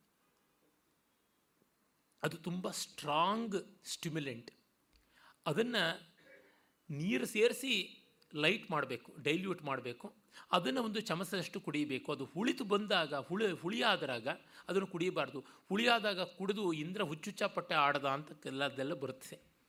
ಅಂದರೆ ಅಲ್ಟಿಮೇಟ್ಲಿ ಅದು ಒಂದು ಮಾದಕ ದ್ರವ್ಯವಲ್ಲ, ಆಮೋದಕ ದ್ರವ್ಯ. ಅದು ಹದಗೆಟ್ಟಾಗ ಮಾದಕ ದ್ರವ್ಯವಾಗುತ್ತದೆ. ಅದೊಂದು ಒಳ್ಳೆಯ ಪ್ರೇರಣೆ. ಲೋಕದ ಭೋಗಗಳಾದರೂ ಅಷ್ಟೇ ಜೀವ ಪೋಷಕ ದ್ರವ್ಯವಾದರೂ ಒಂದು ಹದದಲ್ಲಿ ತೆಗೆದುಕೊಂಡ್ರೆ ಚೆನ್ನ. ಆಯುರ್ವೇದಾದಿಗಳಲ್ಲಿ ಬರುತ್ತದೆ, ತುಪ್ಪ ಒಂದು ಮಟ್ಟದಲ್ಲಿ ತಿಂದರೆ ತುಂಬ ಒಳ್ಳೆಯದು ಆಯುರ್ವೈ ಘೃತಂ ಅಂತ ವೇದವೇ ಹೇಳುತ್ತದೆ ಅಂತ. ತುಂಬ ಉತ್ತಮವಾದದ್ದು ಅಂತ ಆಯುರ್ವೇದ ಪಂಡಿತರುಗಳದನ್ನು ಹೇಳ್ತಾರೆ. ಪಾಶ್ಚಾತ್ಯ ವೈದ್ಯಕದಲ್ಲಿ ಹಾಗೆ ಹೇಳೋಲ್ಲ. ಆದರೆ ಅವರಿಗೆ ತುಪ್ಪ ಅನ್ನುವುದೇ ಗೊತ್ತಿಲ್ಲ ಅಂತ ಕೂಡ ಆಯುರ್ವೇದ ವೈದ್ಯರು ಹೇಳ್ತಾರೆ. ಅವರಿಗೆ ಬೆಣ್ಣೆಯು ಮಜ್ಜಿಗೆಯನ್ನು ಮಾಡಿ, ಅಂದರೆ ಮೊಸರನ್ನು ಹೆಪ್ಪು ಮಾಡಿ ಅದನ್ನು ಕಡೆದು ಬಂದದ್ದಲ್ಲ, ಅವರು ಹಾಲಿನಿಂದಲೇ ತೆಗಿತಾರೆ. ಹಾಲು ಮೊಸರಾದ ಮೇಲೆ ಬರುವ ಬೆಣ್ಣೆ ಬೇರೆ, ಹಾಲಿಂದಲೇ ಬರುವ ಬೆಣ್ಣೆ ಬೇರೆ, ಇವರಿಗೆ ಬೆಣ್ಣೆಯೇ ಸರಿಯಾಗಿ ಗೊತ್ತಿಲ್ಲ ಅಂತ. ಮತ್ತು ಅವರು ಗ್ರೀಕರು ಮೊದಲುಗೊಂಡು ಚೀಸ್ ಮಾಡುವುದು, ಬೆಣ್ಣೆ ಮಾಡುವುದು ಇತ್ಯಾದಿಗಳನ್ನು ಕಲಿತಿದ್ದು ಬೇರೆಯವರಿಂದ ಅಂತ ನಮಗೆ ಪ್ರಾಚೀನ ಇತಿಹಾಸಗಳಿಂದ ಕೂಡ ಗೊತ್ತಾಗುತ್ತದೆ. ಆ ಬೆಣ್ಣೆ ಮತ್ತು ತುಪ್ಪ ಆದದ್ದು ಅಂತ ಒಂದೊಂದು ಸಂದರ್ಭದಲ್ಲಿ ರೂಪಾಂತರ ಪಡೆಯುವಾಗ ದ್ರವ್ಯಗುಣ ಬೇರೆದು ಆಗುತ್ತದೆ ಅಂತ ಆಯುರ್ವೇದ ಶಾಸ್ತ್ರಜ್ಞರು ಹೇಳ್ತಾರೆ. ಆದರೆ ಅದು ಒಂದು ಎಣೆಮೀರಿ ತಿಂದರೆ ಏನಾದೀತು? ಹೀಗೆ ಒಂದು ಸುಖಕ್ಕೆ, ಸಂತೋಷಕ್ಕೆ ಧರ್ಮದ ಪರಿಮಿತಿ ಚೌಕಟ್ಟು ಅದೆಲ್ಲ ಉಂಟು ಅಂತ ಅನ್ನೋದು ಗೊತ್ತಾಗುತ್ತದೆ.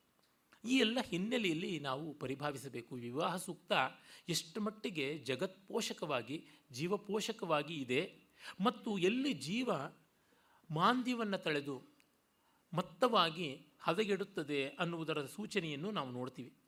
ಮುಖ್ಯವಾಗಿ ಗೃಹಸ್ಥಾಶ್ರಮವೇ ಒಂದು ರೀತಿಯಲ್ಲಿ ಜಗತ್ತನ್ನು ಕಾಪಾಡತಕ್ಕಂಥದ್ದು ಅಂತ.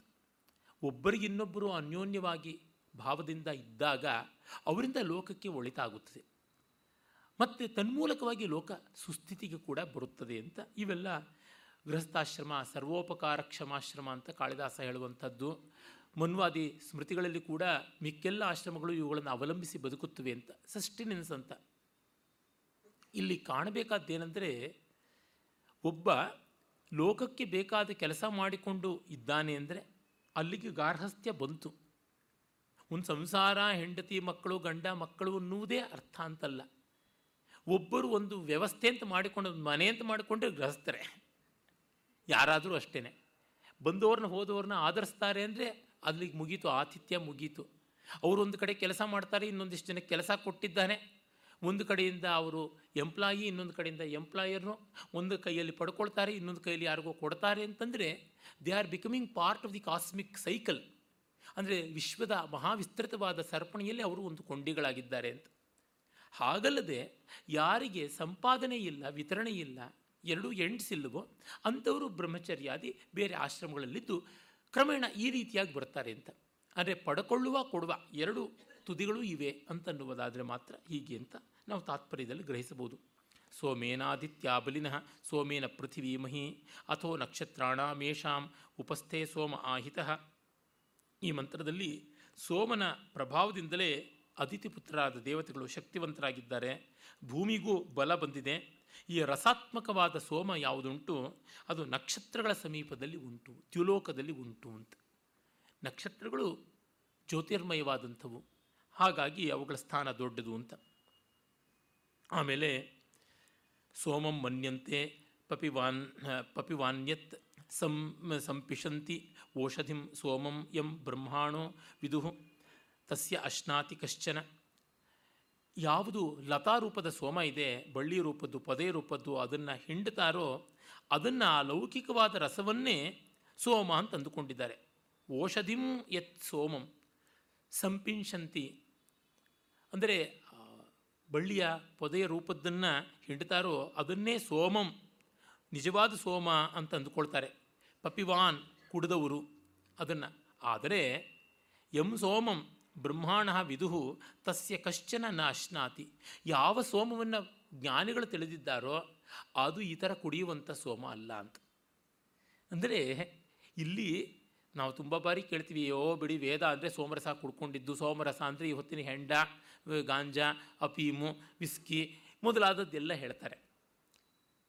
ಒಂದರ್ಥಕ್ಕೆ ಅದು ಇರ್ಬೋದೇನೋ, ಇರಲಿ, ತೊಂದರೆ ಇಲ್ಲ. ಆದರೆ ವೇದ ಹೇಳಕ್ಕೆ ಹೊರಟಿದ್ದು ಅದಲ್ಲ ಅಂತ. ನೀವು ಅನ್ನಮಯವಾದ ಜಗತ್ತನ್ನು ಪರಮಾರ್ಥ ಅಂತ ಇಟ್ಕೊಳ್ಬೇಡಿ, ಅದು ಒಂದು ಹಂತ, ಅಧ್ಯಾರೋಪ. ಆಮೇಲೆ ಅಪವಾದ, ಅನ್ನಮಯ ಹೋಗಿ ಪ್ರಾಣಮಯವಾಗಿ, ಅದು ಮನೋಮಯವಾಗಿ, ಅದು ವಿಜ್ಞಾನಮಯವಾಗಿ ಕಟ್ಟ ಕಡೆಗೆ ಆನಂದಮಯವಾಗುತ್ತದೆ. ಸೋಮ ಅಂದರೆ ಆನಂದ ಸ್ವರೂಪ ಅಂತ. ಎಷ್ಟೆಷ್ಟು ಅನ್ಯ ಸಾಪೇಕ್ಷತೆಯಿಂದ ಆನಂದ ಬರುತ್ತದೆಯೋ ಅಷ್ಟೆಷ್ಟು ಅದು ಅವರ ಹೀನ, ಲೋಯರ್ ಅಂತ. ಎಷ್ಟೆಷ್ಟು ಅನ್ಯ ನಿರಪೇಕ್ಷವಾಗಿ ಬರ್ತದೋ ಅನ್ಯ ಅನ್ನುವಾಗ ಜಗತ್ತು.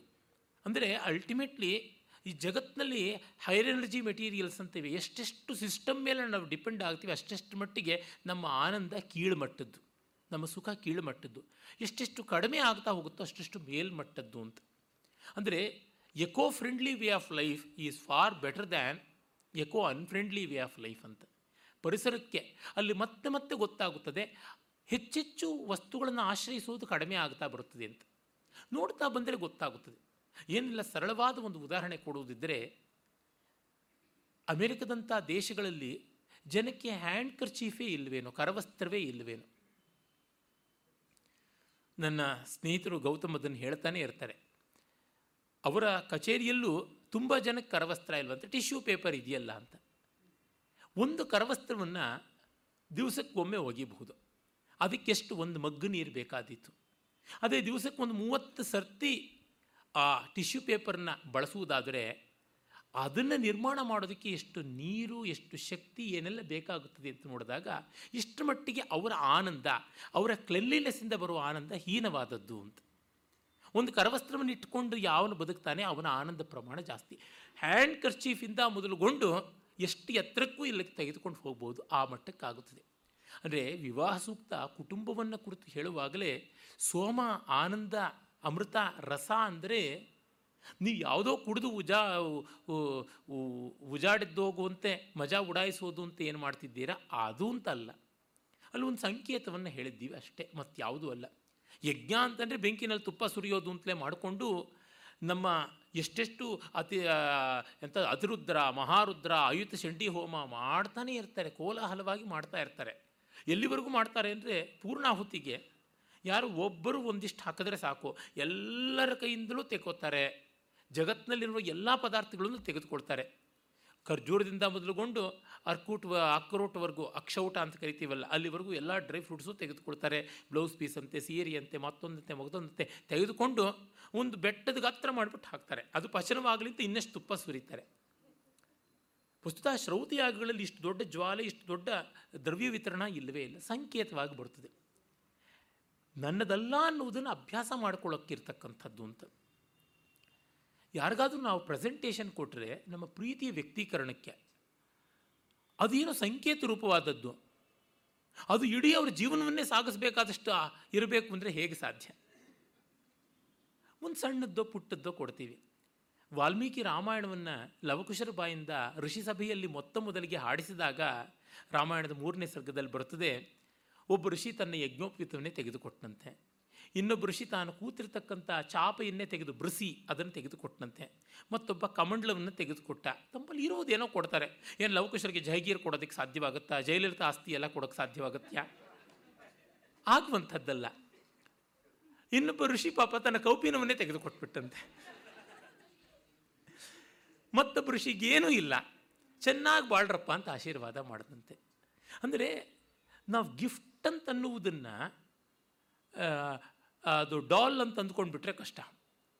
ಆ ಅಮೇರಿಕಾದ ದೇಶಗಳಲ್ಲಿ ಉದ್ಯೋಗ ಇಲ್ಲದೆ ಇದ್ದವರು ಕೊಡ್ತಾರಲ್ಲ, ಮಾಸಾಶನ ತರಹ. ಹಾಗಲ್ಲ ಅದು ಅದು ಪ್ರೀತಿಯ ದ್ಯೋತನದ ಸಂಕೇತ. ಹಾಗೆ ಯಾವುದು ಕೊಟ್ಟರು ಅವರಿಗೆ ಇಡೀ ದಿವಸ ಆಗುವಷ್ಟು ಊಟಕ್ಕೆ ಬೇಕಾದಷ್ಟು ಕೊಡೋಕ್ಕಾಗತ್ಯ? ಸ್ವೀಟ್ ಅಂತಂದರೆ ಒಂದು ತುಂಡು ಕೊಡ್ತಾರೆ. ಎಷ್ಟು ಜನಕ್ಕೆ ಕೊಟ್ಟರು ಹಂಚಿಕೊಂಡ್ರು ಅನ್ನುವಂಥದ್ದು. ಹೀಗಾಗಿ ಯಜ್ಞದಲ್ಲಿ ಇರುವುದು ಆ ಸಂಕೇತ. ಆ ಸಂಕೇತಕ್ಕಾಗಿ ಸೋಮ, ಪ್ರಾಶನ. ಸೋಮ ಸ್ವೀಕಾರ ಅಂತಂದರೆ ಅದೊಂದು ಸಂಕೇತ, ಇನ್ಯಾವುದೂ ಅಲ್ಲ.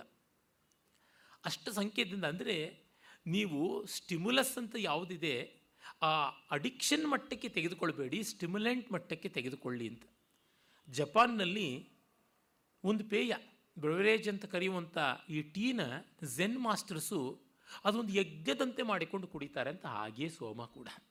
ಇದನ್ನು ಹೇಳಿದ್ರೆ ಯಾರು ಸೋಮಯಾಗಕ್ಕೆ ಮಾಡೋ ಅಪಚಾರ ಅಂತ ಅಂದ್ಕೊಳ್ಬಾರ್ದು. ಇದರ ವಿಸ್ತೃತಿ ಹೇಗಿದೆ ಅಂತ ನಾವು ತಿಳ್ಕೊಳ್ಬೇಕಾಗುತ್ತೆ. ನಾಲ್ಕು ಜನ ಅಥವಾ ಐದು ಜನ ಹೋಗ್ಬಿಟ್ಟು three by two three two by one by two three by five ಹೀಗೆಲ್ಲ ಕಾಫಿ ಮಾಡಿಕೊಂಡು ವಿಭಾಗ ಮಾಡ್ಕೊಂಡು ಕುಡಿತಾರಲ್ಲ ನಮ್ಮ ದೇಶದಲ್ಲೇ ಇರತಕ್ಕಂಥದ್ದು. ಅಲ್ಲಿ ಕಾಫಿ ಕುಡಿದು ಅವರು ಏನು ಹಸಿವಿನ ಹಿಂಗಿಸ್ಕೊಳ್ತಾರ ಮತ್ತೊಂದು ಮಾಡ್ಕೋತಾರ. ಅದು ಕುಡಿಯುವ ಐದು ನಿಮಿಷ, ಹತ್ತು ನಿಮಿಷವೋ ಆ ಒಂದು ಸಖ್ಯ ಬೇಕು. ಒಂದು ಕಡೆ ಕುಡಿಯೋದಕ್ಕೊಂದು ಟೇಬಲ್ ಬೇಕು. ಆ ರೀತಿಯಾಗಿ ಮಾಡಿಕೊಂಡದ್ದು. ಅಂದರೆ ಈ ಸಂವಾದ ಯಜ್ಞ, ಅದಕ್ಕಾಗಿ. ಇಟ್ ಈಸ್ ಎ ಪ್ರಿಟೆಕ್ಸ್ಟ್ ಈ ಥರದ್ದು ಈಟ್ರೀಸು ಅವು ಇವು ಚಾಟ್ಸು ಇತ್ಯಾದಿ ಎಲ್ಲ ಪ್ರಿಟೆಕ್ಸ್ಟು ಮೋರ್ ಬೆಟರ್ ಇಂಟರ್ಯಾಕ್ಷನ್ ಆ ರೀತಿಯಾಗಿ. ಸೋಮಪೇಯ ಅನ್ನುವಂಥದ್ದು ಹಾಗೆ, ಅದೊಂದು ಸಂಕೇತ. ಅದರಿಂದ ಮುಂದೆ ನಾವು ಹೋಗಬೇಕಾದದ್ದು ಅನ್ನುವ ಅರ್ಥದಲ್ಲಿ ತಸ್ಯ ಸ್ವರೂಪ, ತಸ್ಯ ಅದರ ಸ್ವರೂಪವನ್ನು ಕಶ್ಚನ ನಾಶ್ನಾತಿ. ಇದನ್ನು ಯಾರೂ ತಿಳಿಯಲಾರರು ಅದನ್ನು ಸ್ವರೂಪವಾಗಿ ಯಾರು ಹೀರೋದಕ್ಕೆ ಸಾಧ್ಯವಾಗೋಲ್ಲ ಅಂತ. ಅಂದರೆ ಇಲ್ಲದೆ ಭೋಗ ಅನ್ನುವುದು ಸಂವಿಭಾಗದಲ್ಲೇ ಹೆಚ್ಚಾಗುಂಟು ಶೇರಿಂಗ್ನಲ್ಲೇ ಇರುವುದು. Enjoyment is more in feeling and less in the commodity ಅನ್ನುವುದು ಯಜ್ಞದ ಪರಮ ತಾತ್ಪರ್ಯ. ಸೋಮಯಾಗ ಯಜ್ಞಗಳೆಲ್ಲ ಅತ್ಯಂತ ಉತ್ತಮವಾದದ್ದು ಅನ್ನೋದು ಈ ಅರ್ಥದಲ್ಲೇನೆ. ಅದಕ್ಕಾಗಿಯೇ ಸೋಮಕ್ಕೆ ಒಂದು ಮಂಡಲವನ್ನೇ ಮೀಸಲಿಟ್ಟಿದ್ದಾರೆ. ನೂರಾರು ಸೂಕ್ತಗಳನ್ನು ಅದಕ್ಕಾಗಿ ಇಟ್ಟಿದ್ದಾರೆ ಅಂತ ಗೊತ್ತಾಗುತ್ತದೆ. ಆಮೇಲೆ ವೇದ ಹೇಳುತ್ತದೆ ಆ ಸೋಮವನ್ನು ಹೇಗೆ ಹಿಂಡುತ್ತಾರೆ ಆಚ್ಛದ್ವಿಧಾನೈ ಗುಪಿತೋ ಬಾರ್ಹತೈ ಸೋಮರಕ್ಷಿತ ಗ್ರಾವಣಾಂ ಇಚ್ಛೃಣ್ವನ್ ತಿಷ್ಠತಿ ನತೆ ಅಶ್ನಾತಿ ಪಾರ್ಥಿವ. ಅಚ್ಛದ್ವಿಧಾನೈ ಆವರಣಾದಿ ಸಾಧನಗಳಿಂದ ಗುಪಿತ ಮುಚ್ಚಲ್ಪಟ್ಟ ಸೋಮ ಅದು ರಕ್ಷಿತವಾಗಿದೆ. ಮತ್ತು ಗ್ರಾವಣಾಂ ಇತ್ ಅಂದರೆ ಕಲ್ಲಿನಿಂದ ಜಜ್ಜಲ್ಪಟ್ಟು ಅದು ರಸ ಬರುತ್ತದೆ. ಅದನ್ನೆಲ್ಲ ಆ ಕಲ್ಲಿನಿಂದ ಬರತಕ್ಕಂಥ ನಾದ ಅದನ್ನೆಲ್ಲ ಕೇಳ್ತಕ್ಕಂಥ ಆನಂದದಲ್ಲಿ ಸೋಮ ಇದೆ, ಆದರೆ ನತೆ ಪಾರ್ಥಿವ ಅಶ್ನ, ಪಾರ್ಥಿವ ಅಶ್ನಾತಿ. ಪಾರ್ಥಿವರು ಮನುಷ್ಯರು ಅದನ್ನು ಆಸ್ವಾದಿಸಲಾರರು ಅಂತ. ಅಂದರೆ ಮರ್ತ್ಯಾಂಶ ಇದ್ದವರಿಗೆ ಆನಂದ ಅಲ್ಲ. ಅಮರ್ತ್ಯಾಂಶ ಇರಬೇಕು. ಮರ್ತ್ಯಾಂಶ ತಮೋಗುಣದ ಲಕ್ಷಣ. ಅಮರ್ತ್ಯಾಂಶ ಸತ್ವದ ಲಕ್ಷಣ. ಸೋಮ ಸತ್ವಾತಿ ಶಯದ ಸಂಕೇತ ಅಂತ. ಅಂದರೆ ನಮ್ಮ ಮನಸ್ಸಿನಲ್ಲಿ ಉನ್ನತಿಯ ಭಾವ ಇಲ್ಲದಿದ್ದರೆ ಗಂಭೀರವಾದ ಮತ್ತು ಮನೋಹರವಾದ ವಸ್ತುಗಳನ್ನು, ಸಂಗತಿಗಳನ್ನು ಆಸ್ವಾದಿಸಲಾರವಿ ಅಂತ ಎಷ್ಟೋ ಜನಕ್ಕೆ ಒಂದು ಕಾಕ್ಟೈಲ್ ಪಾರ್ಟಿನ ಎಂಜಾಯ್ ಮಾಡೋ ಥರ, ಒಂದು ಕರ್ನಾಟಿಕ್ ಮ್ಯೂಸಿಕ್ ಪಾರ್ಟಿನ ಎಂಜಾಯ್ ಮಾಡೋಕ್ಕಾಗೋಲ್ಲ. ಕಾಕ್ಟೈಲ್ ಪಾರ್ಟಿಗೆ ಯಾವ ಕ್ವಾಲಿಫಿಕೇಷನ್ನು ಬೇಡ. ನೋಡಿ ಆಫೀಸುಗಳಲ್ಲೆಲ್ಲ ಪ್ರಮೋಷನ್ ಬಂತಲ್ಲ, ಒಂದು ಪಾರ್ಟಿ ಕೊಡು ಅಂತಾರೆ. ಒಂದು ಕಡೆ ಎಲ್ಲರೂ ಮನೇಲಿ ಸೇರಿಬಿಟ್ಟು ಅಡುಗೆ ಮಾಡ್ಕೊಂಡು ತಿನ್ನೋಣ ಅಂದರೆ ಮೂಗು ಮುರಿತಾರೆ. ನನ್ನ ಸ್ನೇಹಿತರು ಆನಂದ್ ಅಂತ ಅವರ ಮನೆಯಾಕೆ ಶಮಂತಕ ಅಂತ ಅವ್ರು ಹೇಳ್ತಿರ್ತಾರೆ. ನಮ್ಮ ಆಫೀಸ್ನಲ್ಲಿ ಏನಾದರೂ ಪಾರ್ಟಿ ಕೊಡುವಾಗ ಹೋಟೆಲ್ಗೆ ಕರ್ಕೊಂಡು ಹೋಗಬೇಕು ಅಂತ ಇಷ್ಟಪಡ್ತಾರೆ. ಆದರೆ ಮನೇಲಿ ಬಂದು ತಿನ್ನೋಣ ಅಂತಂದರೆ, ಅಯ್ಯೋ, ದಿವಸ ಮನೆಯಲ್ಲೇ ತಿಂತೀವಿ ಅದಕ್ಕೆ ಅಂತ. ಹೋಟೆಲ್ಗೆ ಹೋಲಿಸಿದ್ರೆ ಮನೆಯಲ್ಲಿ ಹೆಚ್ಚು ಸತ್ವಯುಕ್ತವಾದದ್ದು ಮತ್ತು ಹೆಚ್ಚು ಎಕೋ ಫ್ರೆಂಡ್ಲಿ ಆದದ್ದು ಅದು ಬೇಡ ಅಂತ. ಆಹಾರದಿಂದಲೇ ತಮಸ್ಸು ಆರಂಭವಾಗುತ್ತದೆ. ಅದೇ ರೀತಿಯಲ್ಲಿ ನಾಲ್ಕು ಜನ ಸೇರಿದ ಮೇಲೆ ಧಾಮ್ ಧೂಮ್ ಮಾಡಿದ್ರೆ ಏನು ಪ್ರಯೋಜನ? ನನ್ನ ಸಹಾಧ್ಯಾಯಿಗಳು ಎಂಜಿನಿಯರಿಂಗಲ್ಲಿ ಓದಿದವರು ನೂರ ಮೂವತ್ತಾರು ಜನ. ಅವರಲ್ಲಿ ನಾಲ್ಕು ಜನ ಈಗ ಬದುಕಿಲ್ಲ. ಇನ್ನು ನೂರ ಮೂವತ್ತೆರಡು ಜನ ಪೈಕಿ ಹತ್ತತ್ರ ಒಂದು ಎಂಬತ್ತು ಜನ ಸಂಪರ್ಕದಲ್ಲಿ ಸಿಗ್ತಾರೆ. ವರ್ಷದಲ್ಲಿ ಎರಡು, ಮೂರು ಬಾರಿ ಸಿಗುವಂಥದ್ದಾಗುತ್ತದೆ. ಎಲ್ಲಿ ಎಲ್ಲರೂ ಸೇರೋದು ಸೆಂಚುರಿ ಕ್ಲಬ್ಬು ಅಥವಾ ಬೌರಿಂಗ್ ಕ್ಲಬ್ಬು ಬ್ಯಾಂಗ್ಳೂರು ಕ್ಲಬ್ಬು ಈ ರೀತಿಯಾದ ಜಾಗಗಳಲ್ಲಿ. ಒಂದು ಮೀಟಿಂಗ್ ಅಂತಂದರೆ ಈಟಿಂಗು ಡ್ರಿಂಕಿಂಗು ಎಲ್ಲ ಮಹಾ ಕೋಲಾಹಲವಾಗುತ್ತದೆ. ಸಾವಿರಾರು ರೂಪಾಯಿ ಖರ್ಚಾಗುತ್ತದೆ. ನಾನು ಹೇಳಿದೆ ಇದೆಲ್ಲ ಮತ್ತೆ ಅದೇ ಯು ಸಿ ಕಟ್ಟೆ ಮೇಲೆ ಕೂತ್ಕೊಂಡು ಮಾತಾಡುವುದೇ, ಅದನ್ನೇ ಮತ್ತೆ ಯಾಕೆ ಮುಂದುವರಿಸೋದು? ಬೋಳಿ ತುರುಬು ನೆನೆಸ್ಕೊಂಡಂತೆ ಇನ್ನೇನೂ ನಮ್ಮಲ್ಲಿ ಕಾಮನ್ ಫ್ಯಾಕ್ಟ್ರಿ ಇರೋದಿಲ್ಲ. ಎಲ್ಲರೂ ಸೇರಿ ಏನೋ ಒಂದು ಒಳ್ಳೆಯ ಕೆಲಸ ಮಾಡೋಣ. ಯಾವುದಾದ್ರು ಸಮಾಜ ಹಿತದ್ದು ಲೋಕಹಿತದ್ದು ಏನಾದರೂ ಸ್ವಲ್ಪ ಚಿಂತಿಸೋಣ ಅಂದರೆ, ಅಯ್ಯೋ ಕಂಡಿದ್ದೀವಿ, ಹೊರಗೂ ಅದೇ ಇರೋದು. ಇಲ್ಲಿ ನಾವು ಹೆಂಡತಿ ಮಕ್ಕಳನ್ನ ಮರೆಸ್ಬಿಟ್ಟು ಏನೋ ತಿನ್ನೋಣ, ಕುಡಿಯೋಣ ಅಂತ ಬಂದರೆ ಇಲ್ಲೂ ವರಾತ ಅಂತ ಹೇಳ್ಬಿಟ್ಟು ನನ್ನನ್ನೇ ಬೈದರು. ಆಯ್ತಪ್ಪ ಅಂತ ಅಂದುಕೊಂಡೆ ಅಂದರೆ ನನ್ನ ಸ್ನೇಹಿತರನ್ನ, ಸಹಾಧ್ಯಾಯಗಳನ್ನು ಆಕ್ಷೇಪಿಸ್ತಾ ಇದ್ದೀನಿ ಅಂತಲ್ಲ. ಸಾಮಾನ್ಯ ಮಾನವ ಸ್ವಭಾವ ತಮಸ್ಸಿಗೆ ಹೆಚ್ಚು ಬೆಲೆ ಕೊಡ್ತಕ್ಕಂಥದ್ದಾಗಿದೆ. ತಮಸ್ಸು ಅಂದರೆ ಜಾಡ್ಯ. ಮೈ ಮರೆತು ಬಿಡೋಣ ಅಂತ. ಮೈ ಮರೆಯೋದನ್ನು ಒಂದು ಒಳಗಡೆ ಪರಮಾತ್ಮನ ಸೇರಿಸ್ಕೊಂಡ್ರೇನಾ? ಒಳಗಿರುವ ಪರಮಾತ್ಮನ ಎಚ್ಚರಿಸ್ಕೊಂಡ್ರೆ ಸಾಕು. ಹೊರಗಿನಿಂದ ತುಂಬಿಸ್ಕೊಳ್ಬೇಕಾಗಿಲ್ವಲ್ಲ. ಈ ಅರ್ಥದಲ್ಲಿ ಕಂಡಾಗ ಕಲೆ, ಸಂಗೀತ, ಸಾಹಿತ್ಯ ಇತ್ಯಾದಿಗಳು ಹಂಚಿಕೊಂಡರೂ ಸ್ವರ್ಗದೇ ಇರತಕ್ಕಂಥವು. ವ್ಯಯೇಕೃತೆ ವರ್ಧತೆಯೇವ ನಿತ್ಯಂ ಅಂತ ಭರ್ತೃಹರಿ ಏನು ಹೇಳಿದ ಆ ರೀತಿಯಾದದ್ದು. ಅದಕ್ಕೆ takers are always minimum caterers minimum ಇವೆಲ್ಲ ಹೀಗೆ ಲೋಕದ ಸ್ಥಿತಿ. ಆದರೆ ವೇದ ಏನು ಹೇಳುತ್ತೆ? ಲೋಕದ ಸ್ಥಿತಿ ಹೀಗೆ ಅಂತ ನಾವು ಕಣ್ಣು ಮುಚ್ಕೊಂಡು ಕೂತ್ಕೊಳ್ಳೋದಲ್ಲ. ಓದಬೇಕು ಅಂತ.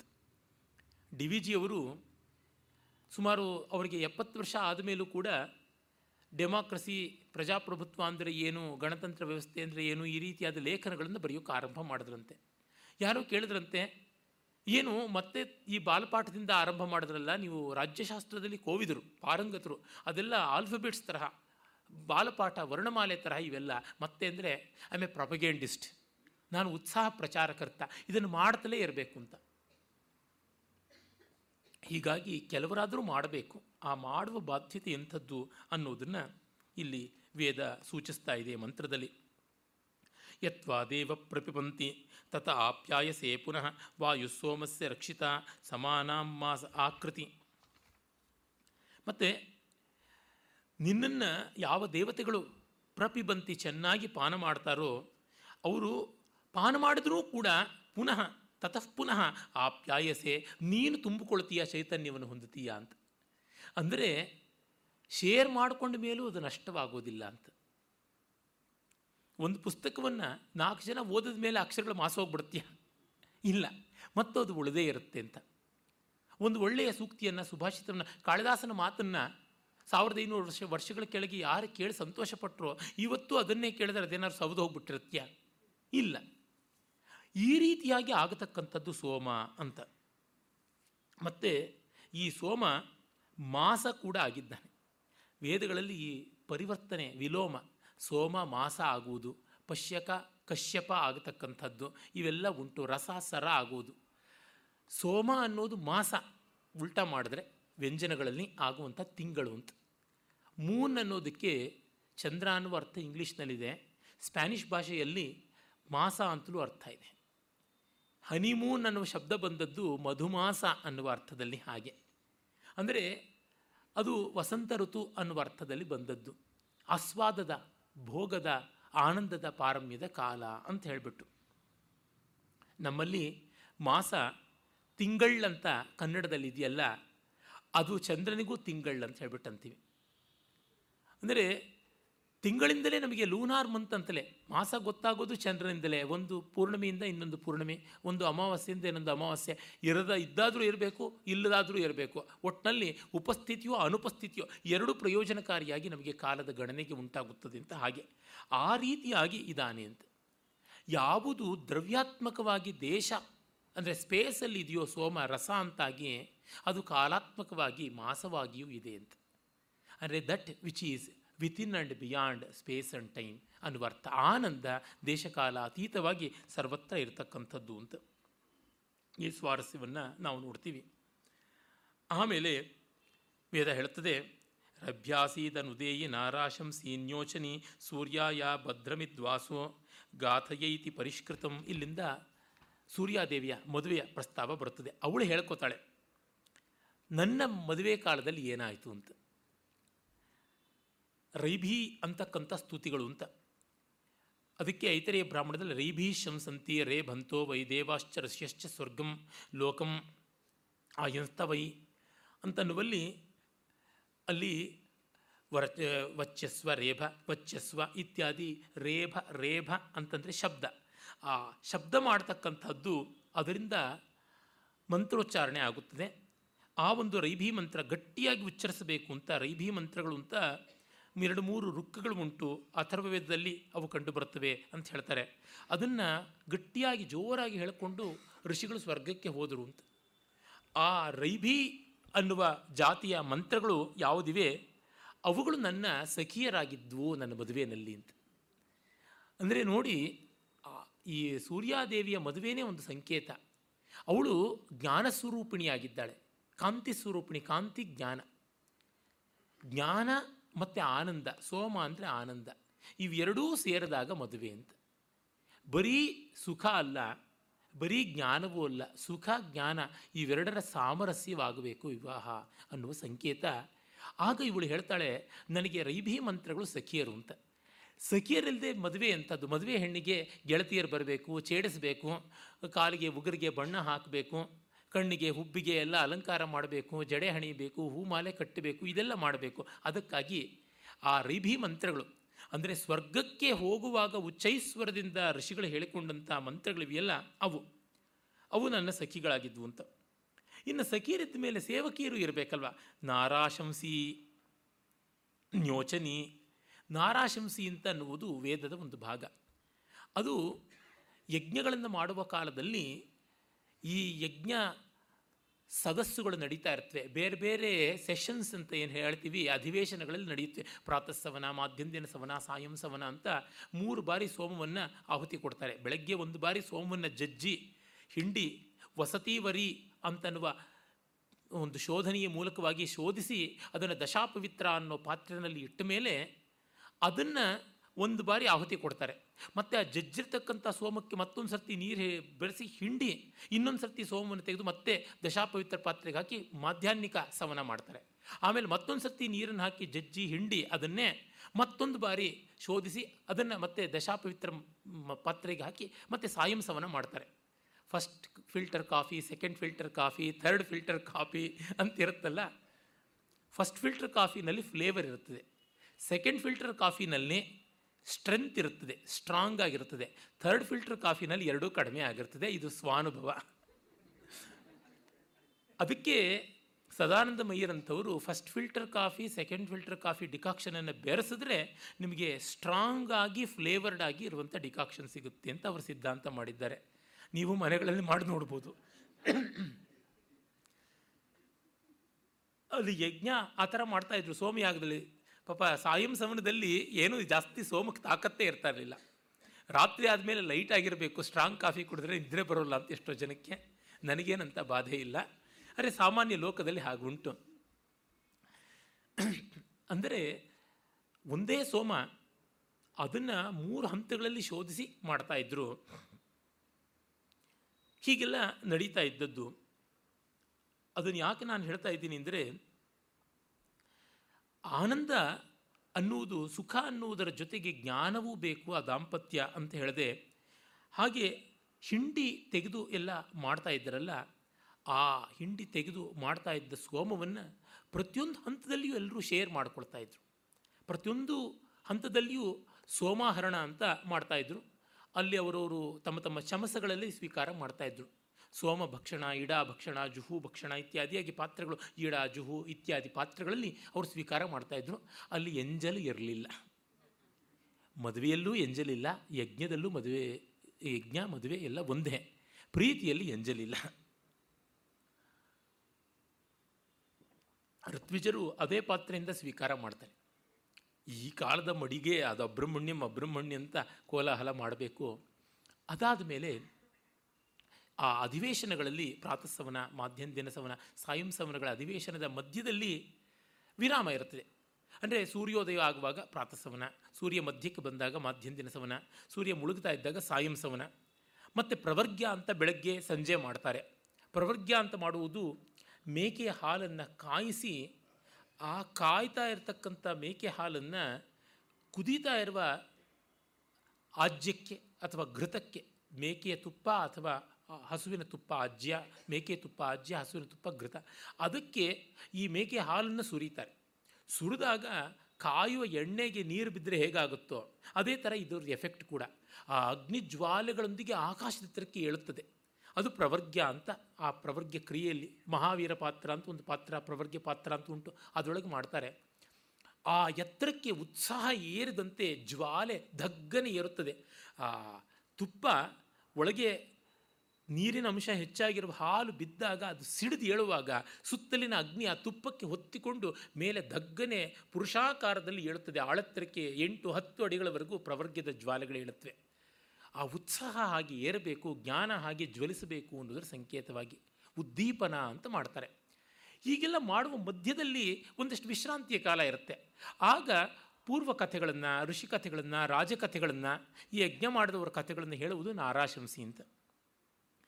ಅಂದರೆ ಮಧ್ಯ ಮಧ್ಯದ ಒಂದು ರಿಲ್ಯಾಕ್ಸೇಷನ್ ಸೆಷನ್ ಅಂತ ಕರೀಬಹುದಾದದ್ದು, ಹರಟೆ ಸೆಷನ್ನು. ಅವು ನಾರಾಸಂಶಂಸಿಗಳ ಭಾಗ. ಅವು ನನ್ನ ಸೇವಕರಿಯ, ಸೇವಕಿಯರಾಗಿದ್ದವು ಅಂತ ಹೇಳ್ಬಿಟ್ಟಂತಾರೆ ಆಮೇಲೆ ಹೇಳ್ತೇವೆ, ಆ ಸೋಮ ಇವಳು ಸೂರ್ಯಾದೇವಿ ಹೇಳ್ತಾಳೆ ಸೂರ್ಯಾಯಾ ವಾಸ ಗಾಥಯಾ ಪರಿಕೃತಂ ಅಂತ. ಪರಿಕೃತಂ ಪರಿಷ್ಕೃತಂ ಅಂತಲೇ ಗಾಥಾ ಅಂದರೆ ಸಾಮಗಾನ. ನನ್ನ ವಸ್ತ್ರವೆಲ್ಲ ಸಾಮಗಾನವಾಗಿತ್ತು ಅಂತ. ಹಾಡು ಅವಳ ಬಟ್ಟೆ, ಹಾಡೇ ಅವಳ ಹಚ್ಚಡ. ಎಂಡಮೂರಿ ವೀರೇಂದ್ರನಾಥ್ ತುಂಬ ಸುಂದರವಾದ ಒಂದು ಕಾದಂಬರಿ ಬರೆದಿದ್ದಾರೆ, ನಲ್ಲಂಚು ತೆಲ್ಲಚೀರ ಅಂತ, ಕಪ್ಪಂಚು ಬಿಳಿ ಸೀರೆ ಅಂತ ಕನ್ನಡದಲ್ಲಿ ಅನುವಾದವಾಗಿದೆ. ಈ ವೇದಕ್ಕೂ ಎಂಡಮೂರಿ ಕಾದಂಬರಿಗೂ ಎಲ್ಲಿ ಸಂಬಂಧ ಅಂತ ಅನ್ಬೇಡಿ. ಅಲ್ಲಿ ರವಿತೇಜ ಅಂತ ಮುಖ್ಯ ಪಾತ್ರಧಾರಿ ಬರ್ತಾನೆ. ಅವನು ಸೀರೆಗಳ ವ್ಯಾಪಾರಿ. ಬಾಲ್ಯದಲ್ಲಿ ಸೀರೆಗಳನ್ನು ಮೂಟೆ ಕಟ್ಟಿ ಹೊತ್ತುಕೊಂಡು ಹೋಗಿ ಎಲ್ಲರ ಮನೆಗೂ ಮಾರ್ತಾ ಇರ್ತಾನೆ. ಅವನು ರಾಜಸ್ಥಾನದ ಒಂದು ಸೀರೆಗಳ ಬಗ್ಗೆ ಕೇಳಿರ್ತಾನೆ. ಅಲ್ಲಿ ವಧುವಾಗ ವಧುವೆ ತನ್ನ ಮದುವೆ ಸೀರೆ ತಾನು ನೇಯ್ದುಕೊಳ್ತಾಳೆ ಅಂತ. ಹಾಗೆ ನೇಯ್ದುಕೊಳ್ಳುವ ಸೀರೆ ನೇಯುವಾಗ ತನ್ನ ಬದುಕು ಹೇಗಿರಬೇಕು ಅನ್ನೋದನ್ನು ಜಾನಪದ ಗೀತೆಗಳಾಗಿ ಹಾಡಿಕೊಂಡು ಹಾಡ್ತಾ ಹಾಡ್ತಾ ನೇಯ್ಕೊಳ್ತಾಳೆ ಅಂತ. ಅಂದರೆ ತನ್ನ ಮದುವೆಯ ಬದುಕಿನ ಗಾಥೆಯನ್ನು ಹಾಡಿಕೊಂಡು ಮಾಡ್ತಾಳೆ ಅಂತ. ರಾಜಸ್ಥಾನ ಸರಸ್ವತಿ ಚೆನ್ನಾಗಿ ಹರಿತಾ ಇದ್ದ ಕಾಲದ ಜಾಗ ಈಗ ಬತ್ತೋಗಿದೆ ಸರಸ್ವತಿ. ಪ್ರಾಯಶಃ ಈಗಲೂ ಆ ಜಾನಪದ ಗೀತೆಗಳು ಬತ್ತೋಗಿವೆಯೋ ಏನೋ ಗೊತ್ತಿಲ್ಲ. ಈ ಕಲ್ಪನೆಯೇ ತುಂಬ ಚೆನ್ನಾಗಿದೆ. ಕಲ್ಪನೆ ಎಲ್ಲ ವಾಸ್ತವ. ಆಮೇಲೆ ರವಿತೇಜ ಆ ಹಾಡುಗಳನ್ನು ಕಲ್ತ್ಕೊಂಡು ತಾನು ಸೀರೆ ನೇಯ್ತಾನೆ ಅಂತಲೂ ಬರುತ್ತೆ. ಅಂದರೆ ಇವು ಪ್ರೀತಿ ಅಂದರೆ ಹೀಗೆ. ನಾವು ಇಷ್ಟಪಟ್ಟವರಿಗಾಗಿ ನಾವು ಮಾಡುವುದಿದೆಯಲ್ಲ ಅದು. ತಾಯಿ ಮಗುವಿಗೆ ಹಾಲು ಕುಡಿಸುವಾಗ ಗೃಹಸೂತ್ರಗಳಲ್ಲಿ ಬರುತ್ತದೆ. ಪಾರಸ್ಕರಾದಿ ಗೃಹಸೂತ್ರಗಳಲ್ಲಿ ಮಗುವಿಗೆ ಎದೆ ಹಾಲು ಕುಡಿಸುವಾಗ ಸತ್ಯಂಧಯ, ಜರಾಂಧಯ, ಮೃತ್ಯುಂಧಯ, ಸತ್ಯವನ್ನು ಹೀರ್ಕೋ, ಸಾವನ್ನು ಹೀರ್ಕೋ, ಬದುಕನ್ನು ಹೀರ್ಕೋ, ಮುಪ್ಪನ್ನು ಹೀರ್ಕೋ ಅಂತ ಬದುಕಿ, ಮಗುವಿಗೆ ಹೇಳ್ತಾ ಇದ್ದಿದ್ದು ಅಂತ. ನೀನು ಎದೆ ಹಾಲನ್ನು ಹೀರ್ಕೋತಾ ಇಲ್ಲ, ಸತ್ಯವನ್ನು ಹೀರ್ತಾ ಇದೀಯಾ? ಮತ್ತು ಬದುಕನ್ನು ಹೀರ್ತಾ ಇದೀಯಾ? ಸಾವನ್ನು ಹೀರ್ತಿದೆಯಾ ಎಲ್ಲವನ್ನೂ ಸ್ವೀಕಾರ ಮಾಡಬೇಕು ಅಂತ ಅನ್ನುವುದು. ಶಾವಿಗೆಗೆ ಒರಳಗ ಕುಟ್ಟುವಾಗ ಹಾಡ್ತಾ ಇದ್ರು ಅಂತ ಬರ್ತದೆ ಅದೇ ತರಹ ಲಕ್ಷ್ಮೀಧರಾಮಾತ್ತಿನ ತಾಯಿ ಕೆರೆಯಂ ಕಟ್ಟಿಸು, ಬಾವಿಯಂ ಸಮಿಸು, ದೇವಾಗಾರಂ ಅಜ್ಜರೆಯೋಳು ಅಜ್ಜರೆಯೊಳ್ ಸಿಲ್ಕೆ ದನಾತರಂ ಬಿಡಿಸು ಮಿತ್ರರ್ಗಿಂಬುಗೈ ಸಜ್ಜನರ್ ಗೆರವಟ್ಟಾಗಿರು ಅಂತೆಲ್ಲ ಹೇಳಿಕೊಂಡು ಅವಳು ತಾ, ತನ್ನ ಎದೆ ಹಾಲನ್ನು ಕುಡಿಸಿದಳು. ತೊಟ್ಟು ಪಾಲನೆರದಳು ಲಕ್ಷ್ಮೀಧರಾಮಾತ್ಯನ. ಅದಕ್ಕೆ ಮುಂದೆ ಅವನು ಮಹಾಮಂತ್ರಿಯಾಗಿ ಹೀಗಾದ ಅಂತ ವಿದ್ಯಾರಣ್ಯನ, ವಿದ್ಯಾರಣ್ಯ ಸ್ವಾಮಿಗಳ ತಂಗಿಯ ಮಗ ಅವನು, ಸಿಂಗಲೆಯ ಮಗ. ಲಕ್ಷ್ಮೀಧರ ಹೀಗಾದ ಅಂತ ಶಾಸನ ಬರುತ್ತದೆ. ಅದೇ ಥರ ತಾನೆ, ಅಂದರೆ ಈ ವಿವಾಹ ವಸ್ತ್ರವನ್ನು ನೇಯುವುದರೊಳಗೆ ಆ ಸೌಕುಮಾರ್ಯ, ನನಗೆ ಇದು- ಇದನ್ನು ಕೇಳ್ತಾ ಇದ್ದಂತೆ ತಕ್ಷಣವೇ ಗ್ರೀಕ್ ಮಹಾಕಾವ್ಯ ಒದೆಸಿಯಾದಲ್ಲಿ ಪೆನಿಲಿಪಿ ತನ್ನ ಮಾವನಿಗೆ ಶವಸಂಸ್ಕಾರಕ್ಕಾಗಿ ಹೊದಿಸ್ತಕ್ಕಂಥ ಹಚ್ಚಡವನ್ನು ತಾನು ನೇಯ್ತಾ ಇದ್ದಳು ಅಂತ ಬರ್ತದೆ ಅವಳಿಗೆ ವಿವಾಹಕಾಂಕ್ಷಿಗಳಾಗಿ ಅನೇಕ ತರುಣರು ಪುಂಡ ಪೋಖರಿಗಳು ಧೂರ್ತರು, ಶ್ರೀಮಂತರು, ಬಲಿಷ್ಠರು ಬಂದುಬಿಡ್ತಾರೆ. ಗಂಡ ಟ್ರಾಯ್ ನಗರದ ಮೇಲೆ ಯುದ್ಧಕ್ಕೆ ಹೋಗಿ ಹತ್ತು ವರ್ಷ ಆಗಿದೆ, ವಾಪಸ್ ಬರೋದು ಹತ್ತು ವರ್ಷ, ಇಪ್ಪತ್ತು ವರ್ಷ ಆಗಿಬಿಟ್ಟಿದೆ. ಅವಳು ಬೆಳಗ್ಗೆಯೆಲ್ಲ ನೇಯೋದು, ರಾತ್ರಿಯೆಲ್ಲ ಬಿಚ್ಚೋದು. ಈ ನೇಯ್ಗೆ ಮುಗಿದ ಮೇಲೆ ನಾನು ಮದುವೆ ಆಗ್ತೀನಿ ಅಂತ ಪೋಸ್ಟ್ ಪೋನ್ ಮಾಡ್ತಾ ಇದ್ಲು ಅಂತ ಅವಳು ನಮ್ಮ ಸೀತಾ ಸಾವಿತ್ರಿಗೆ ಯಾವ ಮಟ್ಟದಲ್ಲೂ ಕಡಿಮೆ ಇಲ್ಲದ ಮಹಾಪತಿವ್ರತೆ, ಪೆನೆಲಿಪಿ. ಹೋಮರ್ ಮಹಾಕವಿ ಚಂಚಲಿಯಾದ ಹೆಲನನ್ನು ನಿರ್ಮಾಣ ಮಾಡಿದಂತೆ ಸಾಧ್ವಿ ಸುಶೀಲೆಯಾದ ಅವಳ ಸ್ವಂತ ಚಿಕ್ಕಪ್ಪನ ಮಗಳು. ಸ್ವಂತ ಚಿಕ್ಕಮ್ಮನ ಮಗಳು ಅವಳನ್ನು ಕೂಡ ನಿರ್ಮಾಣ ಮಾಡಿದ್ದಾನೆ. ಮಹಾ ರಸಸ್ಥಿತಿ ಬಂದರೆ, ರಸದೃಷ್ಟಿ ಬಂದರೆ ಇದು ವೇದ, ಇದು ಅವೇದ, ಇದು ಭಾರತೀಯ, ಇದು ಅಭಾರತೀಯ, ಇವೆಲ್ಲ ಇರೋದಿಲ್ಲ. ದೊಡ್ಡದೆಲ್ಲಿದ್ದರೆ ಜ್ಯೋತಿ ಏರ್ಪಡೆ ಭಗವದ್ ವಿಭೂತಿಯಂ ದರ್ಶಿಸುತ್ತೆ, ಗೌರವಿಸಬೇಕಾಗುತ್ತದೆ. ಅಂದರೆ ಎಲ್ಲಿಯ ರಾಜಸ್ಥಾನಿ ಹಾಡು ಜಾನಪದ ಗೀತ, ಸೀರೆ ನೇಯೋದು ಎಲ್ಲಿ ಪೆನೆಲಿಪಿ ತನ್ನ ಮಾವನಿಗೆ ಆ ಶವವಸ್ತ್ರವನ್ನು ನೇಯ್ತಕ್ಕಂಥದ್ದು. ಮತ್ತು ಎಲ್ಲಿ ಸೂರ್ಯಾದೇವಿ ತನ್ನ ಸೀರೆಯನ್ನು ಸಾಮವೇದದಿಂದ ಮಾಡಿಕೊಂಡಿದ್ದು, ಒಂದೇ ಭಾವ ಅಲ್ಲಿ ಮಾಡ್ತಾ ಇರುವುದು. ಸಾಮ ಅಂತನ್ನುವಲ್ಲಿ ಆ ಹಾಡು ಅದು ಉಂಟಲ್ಲ, ಅದು ತುಂಬ ಸುಂದರವಾದ ಭಾವನೆ ಅಂತ ಅನಿಸುತ್ತದೆ. ನಮ್ಮಲ್ಲಿ ಹಳ್ಳಿಗರು ಜಾನಪದ ಗೀತೆಗಳನ್ನು ಎಲ್ಲಕ್ಕೂ ಹಾಡ್ತಾ ಇದ್ದರಲ್ವ? ಪ್ರತಿಯೊಂದಕ್ಕೂ ಆ ಥರ ಇದ್ದದ್ದು ವೇದಗಳ ಜೀವನ. ಇವತ್ತು ನಾವು ವೇದ ಹೇಳೋದು ಅಂತಂದರೆ ಅದು ಒಂಥರ ಕರ್ಮಠರ ನಿಷ್ಠುರವಾದ, ಶುಷ್ಕವಾದ, ನಿರ್ಜೀವವಾದ, ಯಾಂತ್ರಿಕವಾದ ಸ್ಥಿತಿಯಾಗಿದೆ. ಹೇಳೋನಿಗೂ ಅರ್ಥ ಗೊತ್ತಿಲ್ಲ ಕೇಳೋರಿಗೆ ಮೊದಲೇ ಗೊತ್ತಿಲ್ಲ. ಮುಗಿದ್ರೆ ಸಾಕು ಅಂತ ಅನಿಸಿದೆ. ಈ ತರಹ ಆಗಿದೆ. ಯಾಕೆಂದರೆ ಜೀವೋಲ್ಲಾಸವಿಲ್ಲ, ಅರ್ಥ ಜ್ಞಾನ ಇಲ್ಲ. ಅರ್ಥಜ್ಞಾನ ಬಂದು ಒಂದೆರಡು ಹೇಳಿಕೊಂಡ್ರೆ ಸಾಕು. ಇಂದು ಬೆಳಗ್ಗೆ ನನ್ನ ಸ್ನೇಹಿತನ ಮನೆಗೆ ಹೋಗಿದ್ದೆ. ಅವನ ಹೆಂಡತಿ ಒಳ್ಳೆಯ ಗಾಯಕೆ. ಅವಳು ಈ ನವರಾತ್ರದಲ್ಲೆಲ್ಲ ನಾನು ಲಲಿತಾ ಸಹಸ್ರಾಮ ಹೇಳ್ಕೊತೀನಿ ಅಂತ ನನ್ನ ಸ್ನೇಹಿತ ಇವಳು ಹೇಳ್ಕೊತಾಳೆ, ಸರ್ ಸ್ಪೀಡ್ ನೋಡಿ ಅಂತ. ಕೇಳಿದೆ, ಏನು ಶ್ರೀ ಶ್ರೀಮಾತಾ ಶ್ರೀ ದೇವ ಕಾರ್ಯ ನಾನು ಹೇಳಿದೆ, ಅಲ್ಲ ತಾಯಿ, ಒಂದು ನಾಲ್ಕು ಶ್ಲೋಕವನ್ನು ಇಂಪಾಗಿ ಹಾಡ್ಕೊಂಡ್ರೆ ಆಗೋದಿಲ್ವಾ? ಇದು ಯಾವ ಹರಿಕೆಗೆ ಅಂತ. ಆಗಬೇಕು. ಈ ಶ್ರಾದ್ದ ಪಿಂಡ ಉರುಳಿಸೋದಾಗ್ಬಿಟ್ರೆ ಎಲ್ಲಿ ಬರ್ತದೆ ಸ್ವಾರಸ್ಯ? ಅಲ್ಲಿ ವಿವೇಕ ತರ್ಕಕ್ಕೆ ಕೆಲಸ ಇರೋದು ಪುಣ್ಯ ಬಂದುಬಿಡಬೇಕು ಅಂತ. ಆ ದೇವರು ಸಾಕೋ ಸಾಕು ಅಂತ ಭಯ ಪಟ್ಕೊಂಡು ಪುಣ್ಯ ಕೊಡಬೇಕಷ್ಟೇ, ಇನ್ನೇನು ಮಾಡೋದಕ್ಕೆ ಸಾಧ್ಯ? ಅಂದರೆ ನಾವು ನಮ್ಮ ಬದುಕನ್ನು, ನಮ್ಮ ಭಕ್ತಿಯನ್ನು ಎಷ್ಟು ಭಯದಲ್ಲಿ, ಎಷ್ಟು ಅರ್ಥಕಾಮಗಳ ಲೋಭದಲ್ಲಿ ಮಾಡ್ಕೊಂಡು ಬಿಟ್ಟಿದ್ದೀವಿ ಅಂತ. ಹೀಗಿದ್ದಾಗ ನಮಗೆ ಸುಖವಿಲ್ಲ ಅಂದರೆ ದೇವ್ರಿಗೆ ಸುಖ ಇರುತ್ತಾ? ನಮಗಿಲ್ಲ ಅಂದರೆ ಸುಖ ದೇವರಿಗೆ ಖಂಡಿತ ಸುಖ ಇರೋಲ್ಲ. ಸಹಮಾನವರಿಗೆ ಸುತರಾಮ್ ಇರೋದಿಲ್ಲ. ಎಲ್ಲವೂ ಶಾಸ್ತ್ರಕ್ಕೆ ಎಂದು ಬಿಡ್ತಾರೆ. ಶಾಸ್ತ್ರಕ್ಕೆ ಅಂದರೆ ನಿಷ್ಪ್ರಯೋಜನವಾಗಿ ಅಂತ ಅರ್ಥ. ಶಾಸ್ತ್ರಕ್ಕೆ ಇಟ್ಬಿಡಿ ಸಾಕು ಅಂತ.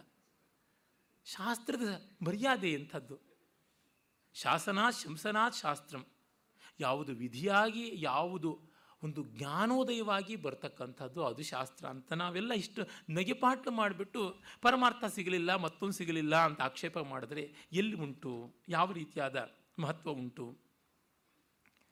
ಹೀಗೆ ವೇದ ಮಂತ್ರಗಳನ್ನೇ ಗೆಳತಿಯರನ್ನಾಗಿ, ದಾಸಿಯರನ್ನಾಗಿ, ಸೀರೆಯನ್ನಾಗಿ ಮಾಡಿಕೊಂಡಿದ್ದಳು ಅಂತನ್ನುವುದು ಅಲ್ಲಿ ಅಜ್ಞಾ, ಜ್ಞಾನದ ಸ್ವರೂಪ ಅಂತ. ವಸ್ತುತಃ ಸೂರ್ಯಾದೇವಿ ಅಂದರೆ ಜ್ಞಾನವೇ. ಜ್ಞಾನ ತನ್ನ ಮದುವೆಯನ್ನು ಹೇಳ್ತಾ ಇದೆ. ಅಂದರೆ ಏನು? ಜ್ಞಾನ ಆನಂದದಲ್ಲಿ ಸೇರಿಕೊಳ್ಳದೆ ಅದಕ್ಕೆ ಸಾರ್ಥಕ್ಯವಿಲ್ಲ.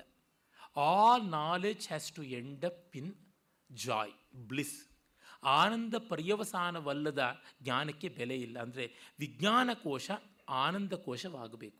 ಅದು ಹಾಗೆ ಇರ್ತಕ್ಕಂಥದ್ದು. ಏತಂ ವಿಜ್ಞಾನಮಯಮಾತ್ಮಾನುಪಸಂಕ್ರಮ್ಯ ಅಲ್ಲಿಗೆ ಬರಬೇಕು.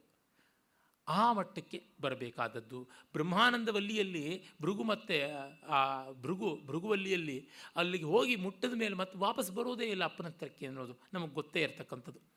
ಚಿತ್ತಿರ ಉಪಬರ್ಹಣಂ ಚಕ್ಷುರ ಅಭ್ಯಂಜನಂ ದ್ಯೌರ್ಭ್ಯೂಮಿ ದ್ಯೌರ್ಭೂಮಿ ಕೋಶ ಆಸೀತ್ ಯಾತ್ ಸೂರ್ಯಾಂ ಪತಿಂ.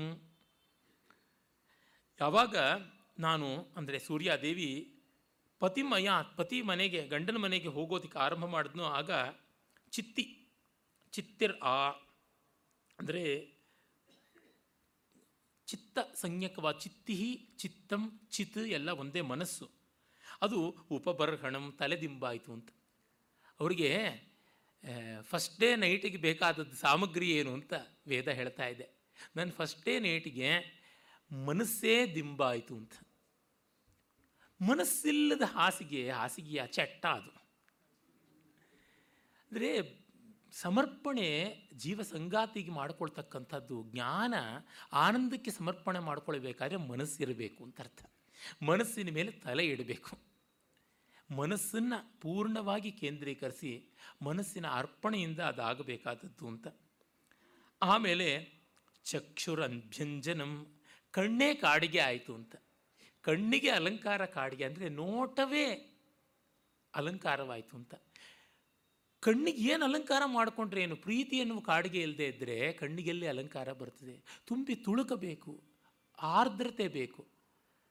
ನಾವು ಯಾವುದನ್ನು ಸರಿಯಾಗಿ ನೋಡೋದಿಲ್ಲ. ಯಾವುದರಲ್ಲೂ ಏನು ಚೌಕಾಸಿ ಚೌಕಾಸಿ ಚೌಕಾಸಿ ಎಲ್ಲ ಡಿಸ್ಕೌಂಟ್ ವ್ಯವಹಾರವಾದರೆ ಎಲ್ಲಿ ಸಿಗುತ್ತದೆ?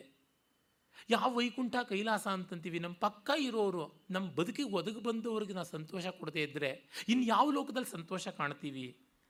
ಹಾಗಾಗಿ ಚಕ್ಷುರಭ್ಯಂಜನಂ ಆ ಅದಾಯಿತು.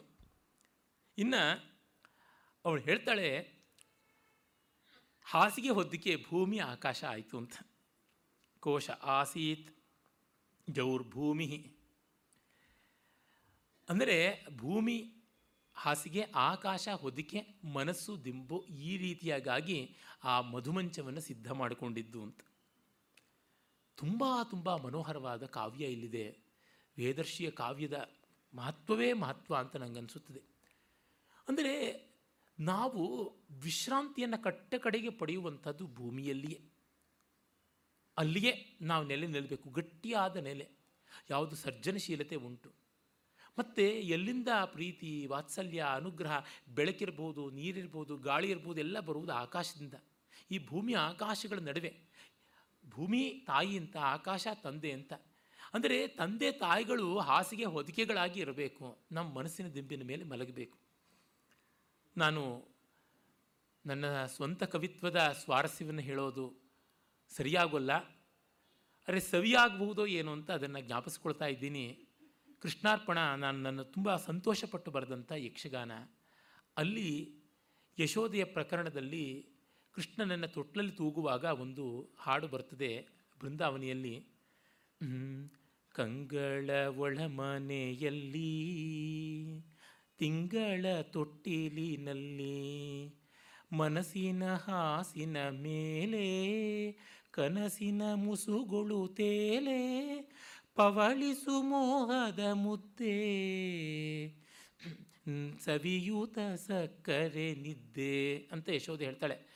ನನ್ನ ಕಣ್ಣಿನ ಒಳಮನೆಯಲ್ಲಿ ಬೆಳದಿಂಗಳಿನ ತೊಟ್ಟಿಲಿನಲ್ಲಿ ಮನಸ್ಸೆಂಬ ಹಾಸಿಗೆಯ ಮೇಲೆ ಕನಸಿನ ಮುಸುಗನ್ನು ಹಾಕ್ಕೊಂಡು ಮಲಗು ಮೋಹದ ಮುದ್ದೆ. ಕೃಷ್ಣ, ಸವಿಯುತ್ತ ಸಕ್ಕರೆ ನಿದ್ದೆ ಅಂತ. ಅಂದರೆ ಕಣ್ಣು ನಾವು ಎಷ್ಟು ಚೆನ್ನಾಗಿ ಕಾಪಾಡ್ಕೊಳ್ತೀವಿ. ಕಣ್ಣಿನ ಮನೆಯನ್ನು ಮುಚ್ಚೋದಕ್ಕೆ ರೆಪ್ಪೆ ಅನ್ನೋ ಬಾಗಲಿದೆ. ನಮ್ಮ ಎಲ್ಲ ಇಂದ್ರಿಯಗಳ ಪೈಕಿ ಬಾಯಿ ಕಣ್ಣಿಗೇನೆ ಮುಚ್ಚೋದಕ್ಕಿರ್ತಕ್ಕಂಥ ಸಾಮಗ್ರಿ. ಇನ್ನು ಯಾವುದಕ್ಕೂ ಇಲ್ಲ. ಇನ್ನು ಬೇರೆದನ್ನು ಬಲವಂತವಾಗಿ ನಾವು ಮುಚ್ಕೋಬೇಕು ತಾನಾಗಿ ಮುಚ್ಕೊಳ್ತಕ್ಕಂಥದ್ದು ಬಾಯಿ, ಕಣ್ಣು ಎರಡೇನೆ. ಅವಳು ಕಣ್ಣು ಎಷ್ಟು ಜೋಪಾನ ಮಾಡ್ಕೋತೀವಿ, ಬಾಯಿನಷ್ಟು ಜೋಪಾನ ಮಾಡೋದಿಲ್ಲ. Mouth is the least cared organ ಅಂತ ಹೇಳ್ಬಿಟ್ಟು ಅಂತಾರೆ. ಅದಕ್ಕೆ ಬಾಯಿಗೆ ಬಂದಂಗೆ ಹರಡ್ತಾ ಇರ್ತೀವಿ, ಎಷ್ಟು ಬೇಕಾದ್ರೂ ಬಳಸ್ತಾ ಇರ್ತೀವಿ. ಜಿಹ್ವಾಯ ಛೇದನಂ ನಾಸ್ತಿ ನತಾಲು ಪತನಾದ್ಭಯಂ ನಿರ್ಲಜ್ಜೇನೇವ ವಕ್ತವ್ಯಂ, ಕೋವಾನ ಪಂಡಿತೋ ಭವೇತ್ ಅಂತ ಮಾತೇ ಉಂಟಲ್ಲ. ಹೀಗಾಗಿ ಕಣ್ಣಿಗೆ ತುಂಬ ಎಚ್ಚರವನ್ನು ಕೊಡ್ತೀವಿ. ಹಾಗಾಗಿ ಕಣ್ಣಿನ ಕಂಗಳ ಒಳಮನೆ. ಆ ಒಳಮನೆಯಲ್ಲಿ ತಿಂಗಳ ತೊಟ್ಟಿಲಿನಲ್ಲಿ, ಬೆಳದಿಂಗಳ ತೊಟ್ಟಿಲು. ಅದರೊಳಗೆ ಮನಸ್ಸೇ ಹಾಸಿಗೆಯಾಗಿ ಕನಸು ಕನಸು ಕಾಣ್ತೀವಿ. ಎಷ್ಟು ಸಕ್ಕರೆ ಕನಸನ್ನು ಕಾಣ್ತೀವಿ. ಒಳ್ಳೆ ಸುಸ್ವಪ್ನಗಳನ್ನು ಅದೇ ಮುಸುಕಾಗಿರ್ತಕ್ಕಂಥದ್ದಾಗಿ ಮಲಗು ಅಂತ. ನನಗಿದು ಒಳ್ಳೆ ಕಾವ್ಯ ಅಂತ ಅನಿಸಿದೆ. ಅದಕ್ಕೆ ಹೇಳಿದೆ ಅಂದರೆ ಅವಳು ಹೇಳುವ ಹಾಸಿಗೆ ಹೀಗೆ. ಯಾವ ಸಿನಿಮಾ ಕವಿ ಇಷ್ಟು ಚೆನ್ನಾಗಿ ಬರೆಯೋಕ್ಕಾಗಿದೆ ಹೇಳಿ. ಈವರೆಗೂ ಬರೆಯೋಕ್ಕಾಗಿಲ್ಲ. ಎಂಟತ್ತು ಸಾವಿರ ವರ್ಷಗಳ ಹಿಂದಿನ ಕಾವ್ಯ, ಒಬ್ಬ ಹೆಣ್ಣು ಮಗಳು ಕಂಡರಿಸಿದ ಕಾವ್ಯ ಇಷ್ಟು ಮನೋಹರವಾಗಿರ್ತಕ್ಕಂಥದ್ದು. ಸ್ತೋಮ ಆಸನ್ ಪ್ರತಿ ಪ್ರತಿಧಯ ರಂಚಂದ ಓಪಶಃ ಸೂರ್ಯಾಯ ಅಶ್ವಿನಾವರಾ ವರಾಗ್ನಿರ್ ಆಸೀತ್ ಪುರೋಗವ. ಆಮೇಲೆ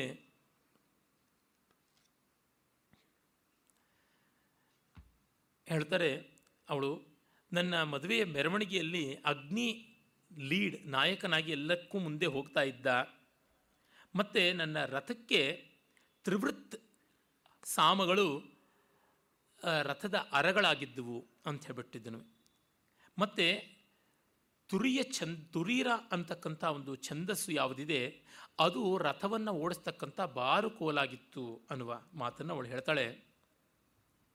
ಮತ್ತೆ ಎಲ್ಲ ವೈದಿಕವಾದ ಪರಿಭಾಷೆಯೇ ಬಳಸ್ತಕ್ಕಂಥದ್ದಾಗಿದೆ. ತ್ರಿವೃತ್ ಅಂತಕ್ಕಂಥದ್ದು ತ್ರಿವೃತ್ಕರಣ ಇತ್ಯಾದಿಯಾಗಿ ಸೃಷ್ಟಿ ರಹಸ್ಯದ ಮಾತುಗಳು ಅಂತ ಛಾಂದೋಗ್ಯೋಪನಿಷತ್ತಲ್ಲಿ ಬರುತ್ತವೆ ಮತ್ತು ತ್ರಿಚ ಅನ್ನೋದಕ್ಕೆ ಮೂರು ರುಕ್ಕಗಳು ಅಂತ ಕೂಡ ಅರ್ಥ ಉಂಟು. ಏಕಂಸಾಮ ತ್ರಿಚೆ ಕ್ರಿಯತೆ, ತಸ್ಯ ಚ ತ್ರಿಚಸ್ಯ ಆವೃತ್ಯ ರುಚಾಂ ಸಂಖ್ಯಾ ವರ್ಧನೀಯ ಭವತಿ ಅಂತೆಲ್ಲ ಹೇಳಿಬಿಟ್ಟು ಆ ಮಂತ್ರಗಳ ವಿವರಣೆಯನ್ನು ಕೊಡ್ತಾರೆ. ಅಂದರೆ ಮೂರು ದೇವತೆಗಳನ್ನು ಒಂದೇ, ಮೂರು ರುಕ್ಕುಗಳು ಒಂದೇ ದೇವತೆಯನ್ನು ಸ್ತೋತ್ರ ಮಾಡುವುದಾದರೆ ತ್ರಿಚ ಅಂತ ತ್ರಿವೃತ್ ಅಂತ ಕರೀತಾರೆ. ಹಾಗೆ ಮೂರು ಮೂರು ಮಂತ್ರಗಳಿಂದ ಸ್ತೋತ್ರ ಮಾಡ್ತಕ್ಕಂಥ ಆ ದೇವತೆಗಳ ಸ್ತುತಿಗಳೇನೆ ರಥದ ಅರಗಳಾಗಿದ್ದವು. ಮತ್ತು ತುರೀರ ಅಂತಕ್ಕಂಥ ಛಂದಸ್ಸು ಅದೇ ರಥದ ಅರಗಳಾಗಿತ್ತು ಅಂತ ಗೊತ್ತಾಗುತ್ತದೆ. ಆಮೇಲೆ ಅದರ ಬಹಳ ವಿವರಣೆಗಳನ್ನು ಸಾಯಣ ಭಾಷ್ಯದಲ್ಲಿ ನಾವು ನೋಡ್ತೀವಿ. ಅಷ್ಟು ವಿಸ್ತೃತಿಯನ್ನು ನಾವು ಈಗ ಈ ಸಮಯದ ಮಿತಿಯಲ್ಲಿ ನಾವು ನೋಡೋದಕ್ಕೆ ಸಾಧ್ಯವಿಲ್ಲ. ತಾತ್ಪರ್ಯತಃ ಹೇಳುವುದಾದರೆ ಇಷ್ಟೇ ಆಶ್ವಿನ ಶಸ್ತ್ರಗಳಲ್ಲಿ ಬರ್ತಕ್ಕಂಥ ಎಲ್ಲ ಮಂತ್ರಗಳು ಈ ಮೂರು ದೇವತೆಗಳಿಗೆ, ಬೆಳಕಿನ ದೇವತೆಗಳಿಗೆ ಸಂಬಂಧಪಟ್ಟಿರ್ತಕ್ಕಂಥದ್ದು. ಅಶ್ವಿನಿ, ಆದಿತ್ಯ, ಪುಷಸ್ಸು ಇವರುಗಳಿಗೆ ಅಂತ ಹೇಳ್ಬಿಟ್ಟಿದ್ದನು ಆ ರಥದಲ್ಲಿ ಬರ್ತಾರೆ. ಮತ್ತು ಮುಂದೆ ಅಗ್ನಿ ಹೋಗಿದ್ದು ಅನ್ನುವ ಸೂಚನೆಯಿಂದಲೇ ಗೊತ್ತಾಗುತ್ತೆ ಅಗ್ನಿಯ ರಥ, ಹೆಸರುಗತ್ತೆಗಳಿಂದ ಮಾಡಿದ ರಥ ಶರವೇಗದಲ್ಲಿ ಹೋಗ್ತಾ ಇತ್ತು ಅಂತಕ್ಕಂಥದ್ದು. ಸೋಮೋ, ವಧೂ ವಧೂಯುರಭವದ್ ಅಶ್ವಿನಾಸ್ತಾಂ ಉಭಾವರ ಸೂರ್ಯಾಂ ಯತ್ಪತ್ಯೆ ಶಂಸಂತಿ ಮನಸ ಸವಿತಾ ದದತ್ ಆಗ ಪತ್ಯೇ ಶಂಸಂತಿ ಪತಿಯನ್ನು ಹೊಂದಬೇಕು ಅಂತ ಸೂರ್ಯ ತಾನು ಇಷ್- ಇಷ್ಟಪಡ್ತಾ ಇದ್ದಾಳೆ. ಆಗ ಸೋಮನಿಗೆ ಹಿರಿಯರೆಲ್ಲ ಸೇರಿ ಕೊಡ್ತಾರೆ. ಅವನು ಇಷ್ಟಪಡ್ತಾನೆ, ಇವಳು ಜ್ಞಾನವತಿಯಾಗಿದ್ದಾಳೆ ತ್ರಯೀವಂತವತಿಯಾಗಿದ್ದಾಳೆ ಮೂರು ವೇದಗಳನ್ನು ಹೊಂದಿದ್ದಾಳೆ ಅಂತ ಹೇಳಿಬಿಟ್ಟು. ಆಗ ಅಶ್ವಿನಿಗಳು ಕೂಡ ಬರ್ತಾರೆ. ಅವರು ಕೂಡ ಕಂಟೆಂಡರ್ಸ್ ಆಗಿದ್ದನು. ಆದರೆ ಸೋಮ ಬಂದು ಅವನು ವರನಾಗ್ತಾನೆ. ಮತ್ತು ಅವಳು ಪತಿಗ್ರಹಕ್ಕೆ ಹೋಗ್ತಾಳೆ. ಮನೋ ಅಸ್ಯ ಆಸೀತ್, ದ್ಯೌ ಆಸೀತ್ ಉತಚ್ಛದಿಹಿ ಶುಕ್ರ ವನಡ್ವಾನ್ ಆಹಾವಾಸ್ತಾಂ ಯದಾತ್ ಸೂರ್ಯ ಯಾಗ್ರಹಂ ಅವಳ ಪತಿಗೃಹಕ್ಕೆ ಹೋದಾಗ ಅವಳ ಅಂತಃಕರಣವೇ ರಥವಾಗಿತ್ತು. ಆಕಾಶ ರಥದ ಮೇಲನ ಹಚ್ಚಡವಾಗಿ ಬಂತು. ಸೂರ್ಯ ಚಂದ್ರರು ರಥದ ವಾಹನ ಎಳೆ ವಾಹನಗಳಾದರು ಅಂತ. ಮತ್ತೆ ಇಲ್ಲಿ ಸೂರ್ಯ ಚಂದ್ರ ಅಂತ ಬಂದಿದೆ. ಆಮೇಲೂ ಹೀಗಿದೆಯಲ್ಲ ಏನು ಅಂತಂದರೆ ಕಟ್ಟ ಕಡೆಗೆ ತಾತ್ಪರ್ಯವಿಷ್ಟೇ ಮನೋಬುದ್ಧಿಗಳು ಬದುಕನ್ನು ನಡೆಸಬೇಕು. ಸೂರ್ಯಚಂದ್ರರ ಮನೋಬುದ್ಧಿಗಳ ಸಂಕೇತ. ಅವರು ಈ ಜೀವನ ರಥವನ್ನು ಎಳೆಯಬೇಕು. ಮತ್ತು ಆ ರಥ ಪತಿಗೃಹಕ್ಕೆ, ಅಂದರೆ ಜೀವನ ಸಂಗಾತಿಯ ಕಡೆಗೆ ಆಗ ಸಾಯಬೇಕು, ಸಾಗಬೇಕು. ಮನೋಬುದ್ಧಿಗಳು ಒಟ್ಟುಗೂಡದೇ ಇದ್ದರೆ ನಡೆಯುವಂಥದ್ದಲ್ಲ. ಹೆಡ್ ಆ್ಯಂಡ್ ಹಾರ್ಟ್ ಅದು ಒಟ್ಟಾದರೇನೆ. ಋಕ್ ಸಾಮಾಭ್ಯಾಂ ಅಭಿಹಿತೌ ಗಾವೌತೌ ಸಾಮನಾವಿತಃ ಶ್ರೋತ್ರಂತೆ ಚಕ್ರೆ ಆಸ್ತಾಂ ದಿವಿ ಪಂಥಾಶ್ಚರ, ಚರಾಚರ. ಮತ್ತು ಋಕ್ಸಾಮಾಭ್ಯಾಂ ಸ್ತೋತ್ರ ಶಸ್ತ್ರ ಅಂತಂತೀವಿ. ಸ್ತೋತ್ರ ಅಂದರೆ ಸಾಮ, ಶಸ್ತ್ರ ಅಂದರೆ ಋಕ್ ಅಂತ ಹೇಳಿದ್ದೆ. ಋಕ್ ಅಂದರೆ ಛಂದೋಬದ್ಧವಾದ ಮಂತ್ರ. ಸಾಮ ಅಂದರೆ ಅದನ್ನು ಗಾನವಾಗಿ ವಿಸ್ತರಿಸಿದರೆ ಅಂತ. ಈಗ ಪಾಠ್ಯವಾಗಿ ಹೇಳುವ ಛಂದಸ್ಸನ್ನು ಗೇಯವಾಗಿ ವಿಸ್ತರಿಸಿದರೆ ಹೇಗೋ ಆ ರೀತಿಯಲ್ಲಿ ಬರ್ತಕ್ಕಂಥದ್ದು. ಈಗ ಪುರಂದರ ಪುರಂದ್ರಿಕಾ ಚಿಕುರಬಂಧ ಸೈರಂಧ್ರಿಕ ಅಂತ ಪೃಥ್ವಿ ಛಂದಸ್ಸಿನ ಒಂದು ಸಾಲನ್ನು ಪುರಂದರ ಪುರಂದ್ರಿಕಾ ಚಿಕುರಬಂಧ ಸೈರಂಧ್ರಿಕ ಅದರೊಳಗೆ ಒಂದು ಗತಿ ಸೌಂದರ್ಯ ಇದೆ. ಪುರಂದರ ಪುರಂದ್ರಿಕ ಚಿಕುರಬಂಧ ಸೈರಂಧ್ರಿಕಾ ಅಂತ ವಿಸ್ತರಿಸಿದ್ರೆ ಅದು ಗಾನವಾಗುತ್ತದಲ್ಲ? ಆ ರೀತಿಯಲ್ಲಿ ಸಾಮವಾಗಿ ವಿಸ್ತರಿಸಿಕೊಂಡು ಬರುವಂಥ ಋಕ್ಕು. ಆ ಋಕ್ಕು ಮತ್ತು ಸಾಮಗಳು ಎರಡೂ ಕೂಡ ನೊಗ ಆಗಿದ್ದುವು ಅಂತ. ಅಂದರೆ ಆ ಎತ್ತುಗಳನ್ನು ಕಟ್ಟಿದ್ರಲ್ಲ ಅಥ ಯಾವ ಸೂರ್ಯಾದೇವಿ ಗಂಡನ ಮನೆಗೆ ಹೋಗೋದಿಕ್ಕೆ ಅಂತ ಇದ್ದ ಎತ್ತುಗಳನ್ನು ರಥ, ಆ ರಥದ ನೊಗವೇ ಋಕ್ಸಾಮಗಳಾಗಿದ್ದುವು ಅಂತ. ಹೀಗೆ ಈ ಒಂದು ರಥಕ್ಕೆ ಕಿವಿಗಳೇ ಚಕ್ರವಾಗಿತ್ತು ಅಂತ. ಅಂದರೆ ಮಂತ್ರವನ್ನು, ಗಾನವನ್ನು ಕೇಳೋದಕ್ಕೆ ಕಿವಿಗಳು ಬೇಕು ಅಂತ. ನೊಗ ಸ್ತೋತ್ರ ಶಸ್ತ್ರಗಳಾದರೆ ಕಿವಿಗಳೇ ಚಕ್ರಗಳಾದವು ಅಂತ. ಮತ್ತೆ ಮತ್ತೆ ಇಲ್ಲಿ ಸಾಹಿತ್ಯ, ಸಂಗೀತ, ಕೇಳ್ಮೆ ಇವುಗಳ ಪ್ರಸ್ತಾವ ಬರ್ತಾ ಇರ್ತಕ್ಕಂಥದ್ದು ನಾವು ನೋಡ್ತೀವಿ. ಮತ್ತು ಇದರ ಮಾರ್ಗ ಯಾವುದಾಗಿತ್ತು ಅಂದರೆ ದ್ಯುಲೋಕ ಅಂತ. ಅಂತರಿಕ್ಷ, ಆಕಾಶ, ದ್ಯುಲೋಕ ದಾಟಿ ಬಂದಂಥದ್ದು. ಅಂತರಿಕ್ಷವನ್ನು ದಾಟಿದ್ದು ಅಂತ. ಇವುಗಳನ್ನು ಆಸ್ವಾದ ಮಾಡಬೇಕು ಅಂದರೆ ಎತ್ತರದ ಹಾದಿ ಬೇಕು. ನೆಲದ ಮೇಲೆ ಚಲಿಸೋದಿಲ್ಲ, ಇವು ಬಾಳಿನಲ್ಲಿ ಚಲಿಸುತ್ತವೆ ಅಂತ. ಜಿ ಎಸ್ ಶಿವರುದ್ರಪ್ಪನವರು ಒಂದು ಕವಿತೆ ಬರೆದಿದ್ದಾರೆ, ಪ್ರತಿಭೆ ಮತ್ತು ಪಾಂಡಿತ್ಯ ಅಂತ. ಅದರ ತಾತ್ಪರ್ಯ ತುಂಬ ಚೆನ್ನಾಗಿದೆ. ನಳಮಹಾರಾಜ ದಮಯಂತಿಯ ಪುನಃಸ್ವಯಂವರಕ್ಕೆ ಋತುಪರ್ಣನನ್ನು ಕರ್ಕೊಂಡು ಬರ್ತಿರ್ತಾನೆ. ಋತುಪರ್ಣನ ಉತ್ತರಿಯ ಬಿದ್ದೋಗ್ಬಿಡುತ್ತೆ ಸ್ವಲ್ಪ ನಿಲ್ಲಿಸು ಅಂತಾನೆ. ಆಗ ನಳ ಹೇಳ್ತಾನೆ, ಇಲ್ಲ, ಎಷ್ಟೋ ಯೋಜನೆ ದೂರ ಬಂದುಬಿಟ್ಟಿದ್ದೀವಿ ಅಂತ. ಅಷ್ಟು ವೇಗವಾಗಿ ನೀನು ಓಡಿಸ್ತೀಯಾ? ನಿನಗೆ ಹೇಗೆ ಅದು ಸಾಧ್ಯ ಅಂದರೆ ನಾನು ಅಶ್ವ ಹೃದಯವನ್ನು ಬಲ್ಲೆ ಅಂತ. ಕುದುರೆಗಳ ಹೃದಯವನ್ನು ಬಲ್ಲವನಾದ ಕಾರಣ ಅವು ಬಹಳ ಬೇಗ ನನ್ನ ಮಾತನ್ನು ಕೇಳಿ ಒಲಿದು ಎಷ್ಟೋ ದೂರ ಹೋಗುತ್ತವೆ ಅಂತ. ಹಾಗಿದ್ರೆ ನನಗೂ ಇದೆ ಕೌಶಲ, ನನಗೆ ಅಕ್ಷವಿದ್ಯೆ ಇದೆ, ಅದು ಬುದ್ಧಿ. ಇಲ್ಲಿರುವ ತಾರೆ ಮರ, ವಿಭೀತಕ ವೃಕ್ಷ. ಆ ವೃಕ್ಷದಲ್ಲಿ ಎಷ್ಟು ಎಲೆ ಇದೆ, ಎಷ್ಟು ಕಾಯಿದೆ ಎಷ್ಟು ಹೂವಿದೆ, ಎಲ್ಲವನ್ನು ನಾನು ಎಣಿಸ್ಬಿಡ್ತೀನಿ ಒಂದು ಕ್ಷಣದಲ್ಲಿ ಅಂತ ಎಣಿಸ್ತಾನೆ. ಅಲ್ಲೇ ಅವರು ಹೇಳ್ತಾರೆ, ಶಿವರುದ್ರಪ್ಪನವರು ನಳನದು ಪ್ರತಿಭೆ. ಇವನದು ಪಾಂಡಿತ್ಯ ಅಂತ. ಎಣಿಕೆಯ ಲೆಕ್ಕ ನಾನಿಷ್ಟು ಕೌಂಟ್ ಮಾಡಿದ್ದೀನಿ ಅಂತ. ಕುದುರೆಯ ಭಾವವನ್ನು ಅರಿತು ದೂರಕ್ಕೆ ರಥವನ್ನು ಕೊಂಡೊಯ್ಯುವುದು ಪ್ರತಿಭೆ ಅಂತ. ಹೃದಯ ಭಾಗ ಹೆಚ್ಚಾಗಿರೋದು ಪ್ರತಿಭೆ, ಬುದ್ಧಿ ಭಾಗ ಹೆಚ್ಚಾಗಿರೋದು ಪಾಂಡಿತ್ಯ. ಬದುಕಿಗೆ ಎರಡೂ ಬೇಕು. ನಳನಿಗೆ ಪಾಂಡಿತ್ಯ ಇಲ್ಲದೆ ಇರೋದ್ರಿಂದ ರಾಜ್ಯ ಕಳ್ಕೊಂಡ. ಪುಷ್ಕರನ ಹತ್ರ. ಆಮೇಲೆ ಯಕ್ಷವಿದ್ಯೆಯನ್ನು, ಅಶ್ವವಿದ್ಯೆಯನ್ನು ವಿನಿಮಯವಾಗಿ ಕೊಟ್ಟು ತಗೊಂಡ. ಆಮೇಲೆ ಕಲಿಪುರುಷ ದೇಹದಿಂದ ಹೊರಟೋದ ಅಂತ ಹೀಗೆಲ್ಲ ಕಥೆ ಬರುತ್ತದೆ. ಎರಡೂ ಬೇಕು, ಆದರೆ ಪ್ರತಿಭೆಗೆ ಅಧೀನವಾಗಿರಬೇಕು. ನಳನಿಗೆ ಪ್ರೀತಿ ಇಲ್ಲದೆ ಇದ್ದಲ್ಲಿ ಅವನು ಮತ್ತೆ ದಮಯಂತಿ ಪುನಃಸ್ವಯಂವರ ಮತ್ತೊಂದು ಕೇಳಿದ ಸುದ್ದಿ ಇದ್ದರೆ ಹೋಗ್ತಾನೆ ಇರಲಿಲ್ಲ. ಕತ್ತರಂಡೆ, ಅವಳು ಮದುವೆಗೆ ಯಾಕೆ ಹೋಗಬೇಕು ಅಂತ. ಅಂದರೆ ಎಲ್ಲಿ ಪ್ರೀತಿ ಇರ್ತದೆಯೋ ಅಲ್ಲಿ ಇವೆಲ್ಲ ಸಾಧ್ಯವಾಗುತ್ತದೆ. ಪ್ರೀತಿ ಬದುಕನ್ನು ನಡೆಸಬೇಕು, ಬುದ್ಧಿ ಅಲ್ಲ. ಆದರೆ ಬುದ್ಧಿ ಇಲ್ಲದೆ ಬರೀ ಪ್ರೀತಿ ನೋಡಿದ್ರೆ ಪೈತ್ಯ ಆಗಿಬಿಡುತ್ತೆ ಅಷ್ಟೇ. ಆಗಲೇ ತೆಲುಗಿನ ಗಾದೆ ಸಿದ್ಧವಾಗುತ್ತದೆ. ನೀ ಪ್ರೀತಿ, ನಾ ಪ್ರಾಣಾನಿಕ ವಚ್ಚೆ ಅಂತ.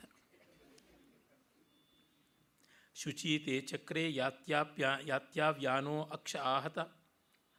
ಆನೋ ಮನಸ್ಮಯಂ ಸೂರ್ಯಾರೋಹತ್ ಪ್ರಯತಿ ಪತಿಂ ಅವಳು ಮನೋಮಯವಾದ ಶಕಟವನ್ನು ಹತ್ತುಕೊಂಡು ಗಂಡನ ಹತ್ತಿರಕ್ಕೆ ಹೋಗ್ತಾಳೆ. ಸೂರ್ಯ ಯಾವಹತು ಪ್ರಾಕ್ ಸವಿತಾ ಯಮವಾಸೃಜತ್ ಅಘಾಸು ಹನ್ಯಂತೆ ಗಾವೋರ್ಜುನ್ಯೋ ಪರ್ಯುಹ್ಯತೆ. ಅವಳು ಗಂಡನ ಮನೆಗೆ ಹೊರಟಾಗ ಬಳುವಳಿಗಳು ಗೋವು ಮೊದಲಾದಂಥ ಪ್ರಾಣಿಗಳನ್ನು ಬಳುವಳಿಯಾಗಿ ಕೊಡ್ತಾರೆ. ಅದೆಲ್ಲ ಸೂರ್ಯಾದೇವಿಗಿಂತ ಮೊದಲೇ ಗಂಡನ ಮನೆಗೆ ಹೋಗಿ ಸಿದ್ಧವಾಗಿತ್ತು ಅಂತ. ಅಂದರೆ ಅವಳು ಮನೆ ಸುಸಜ್ಜಿತವಾಗಿತ್ತು.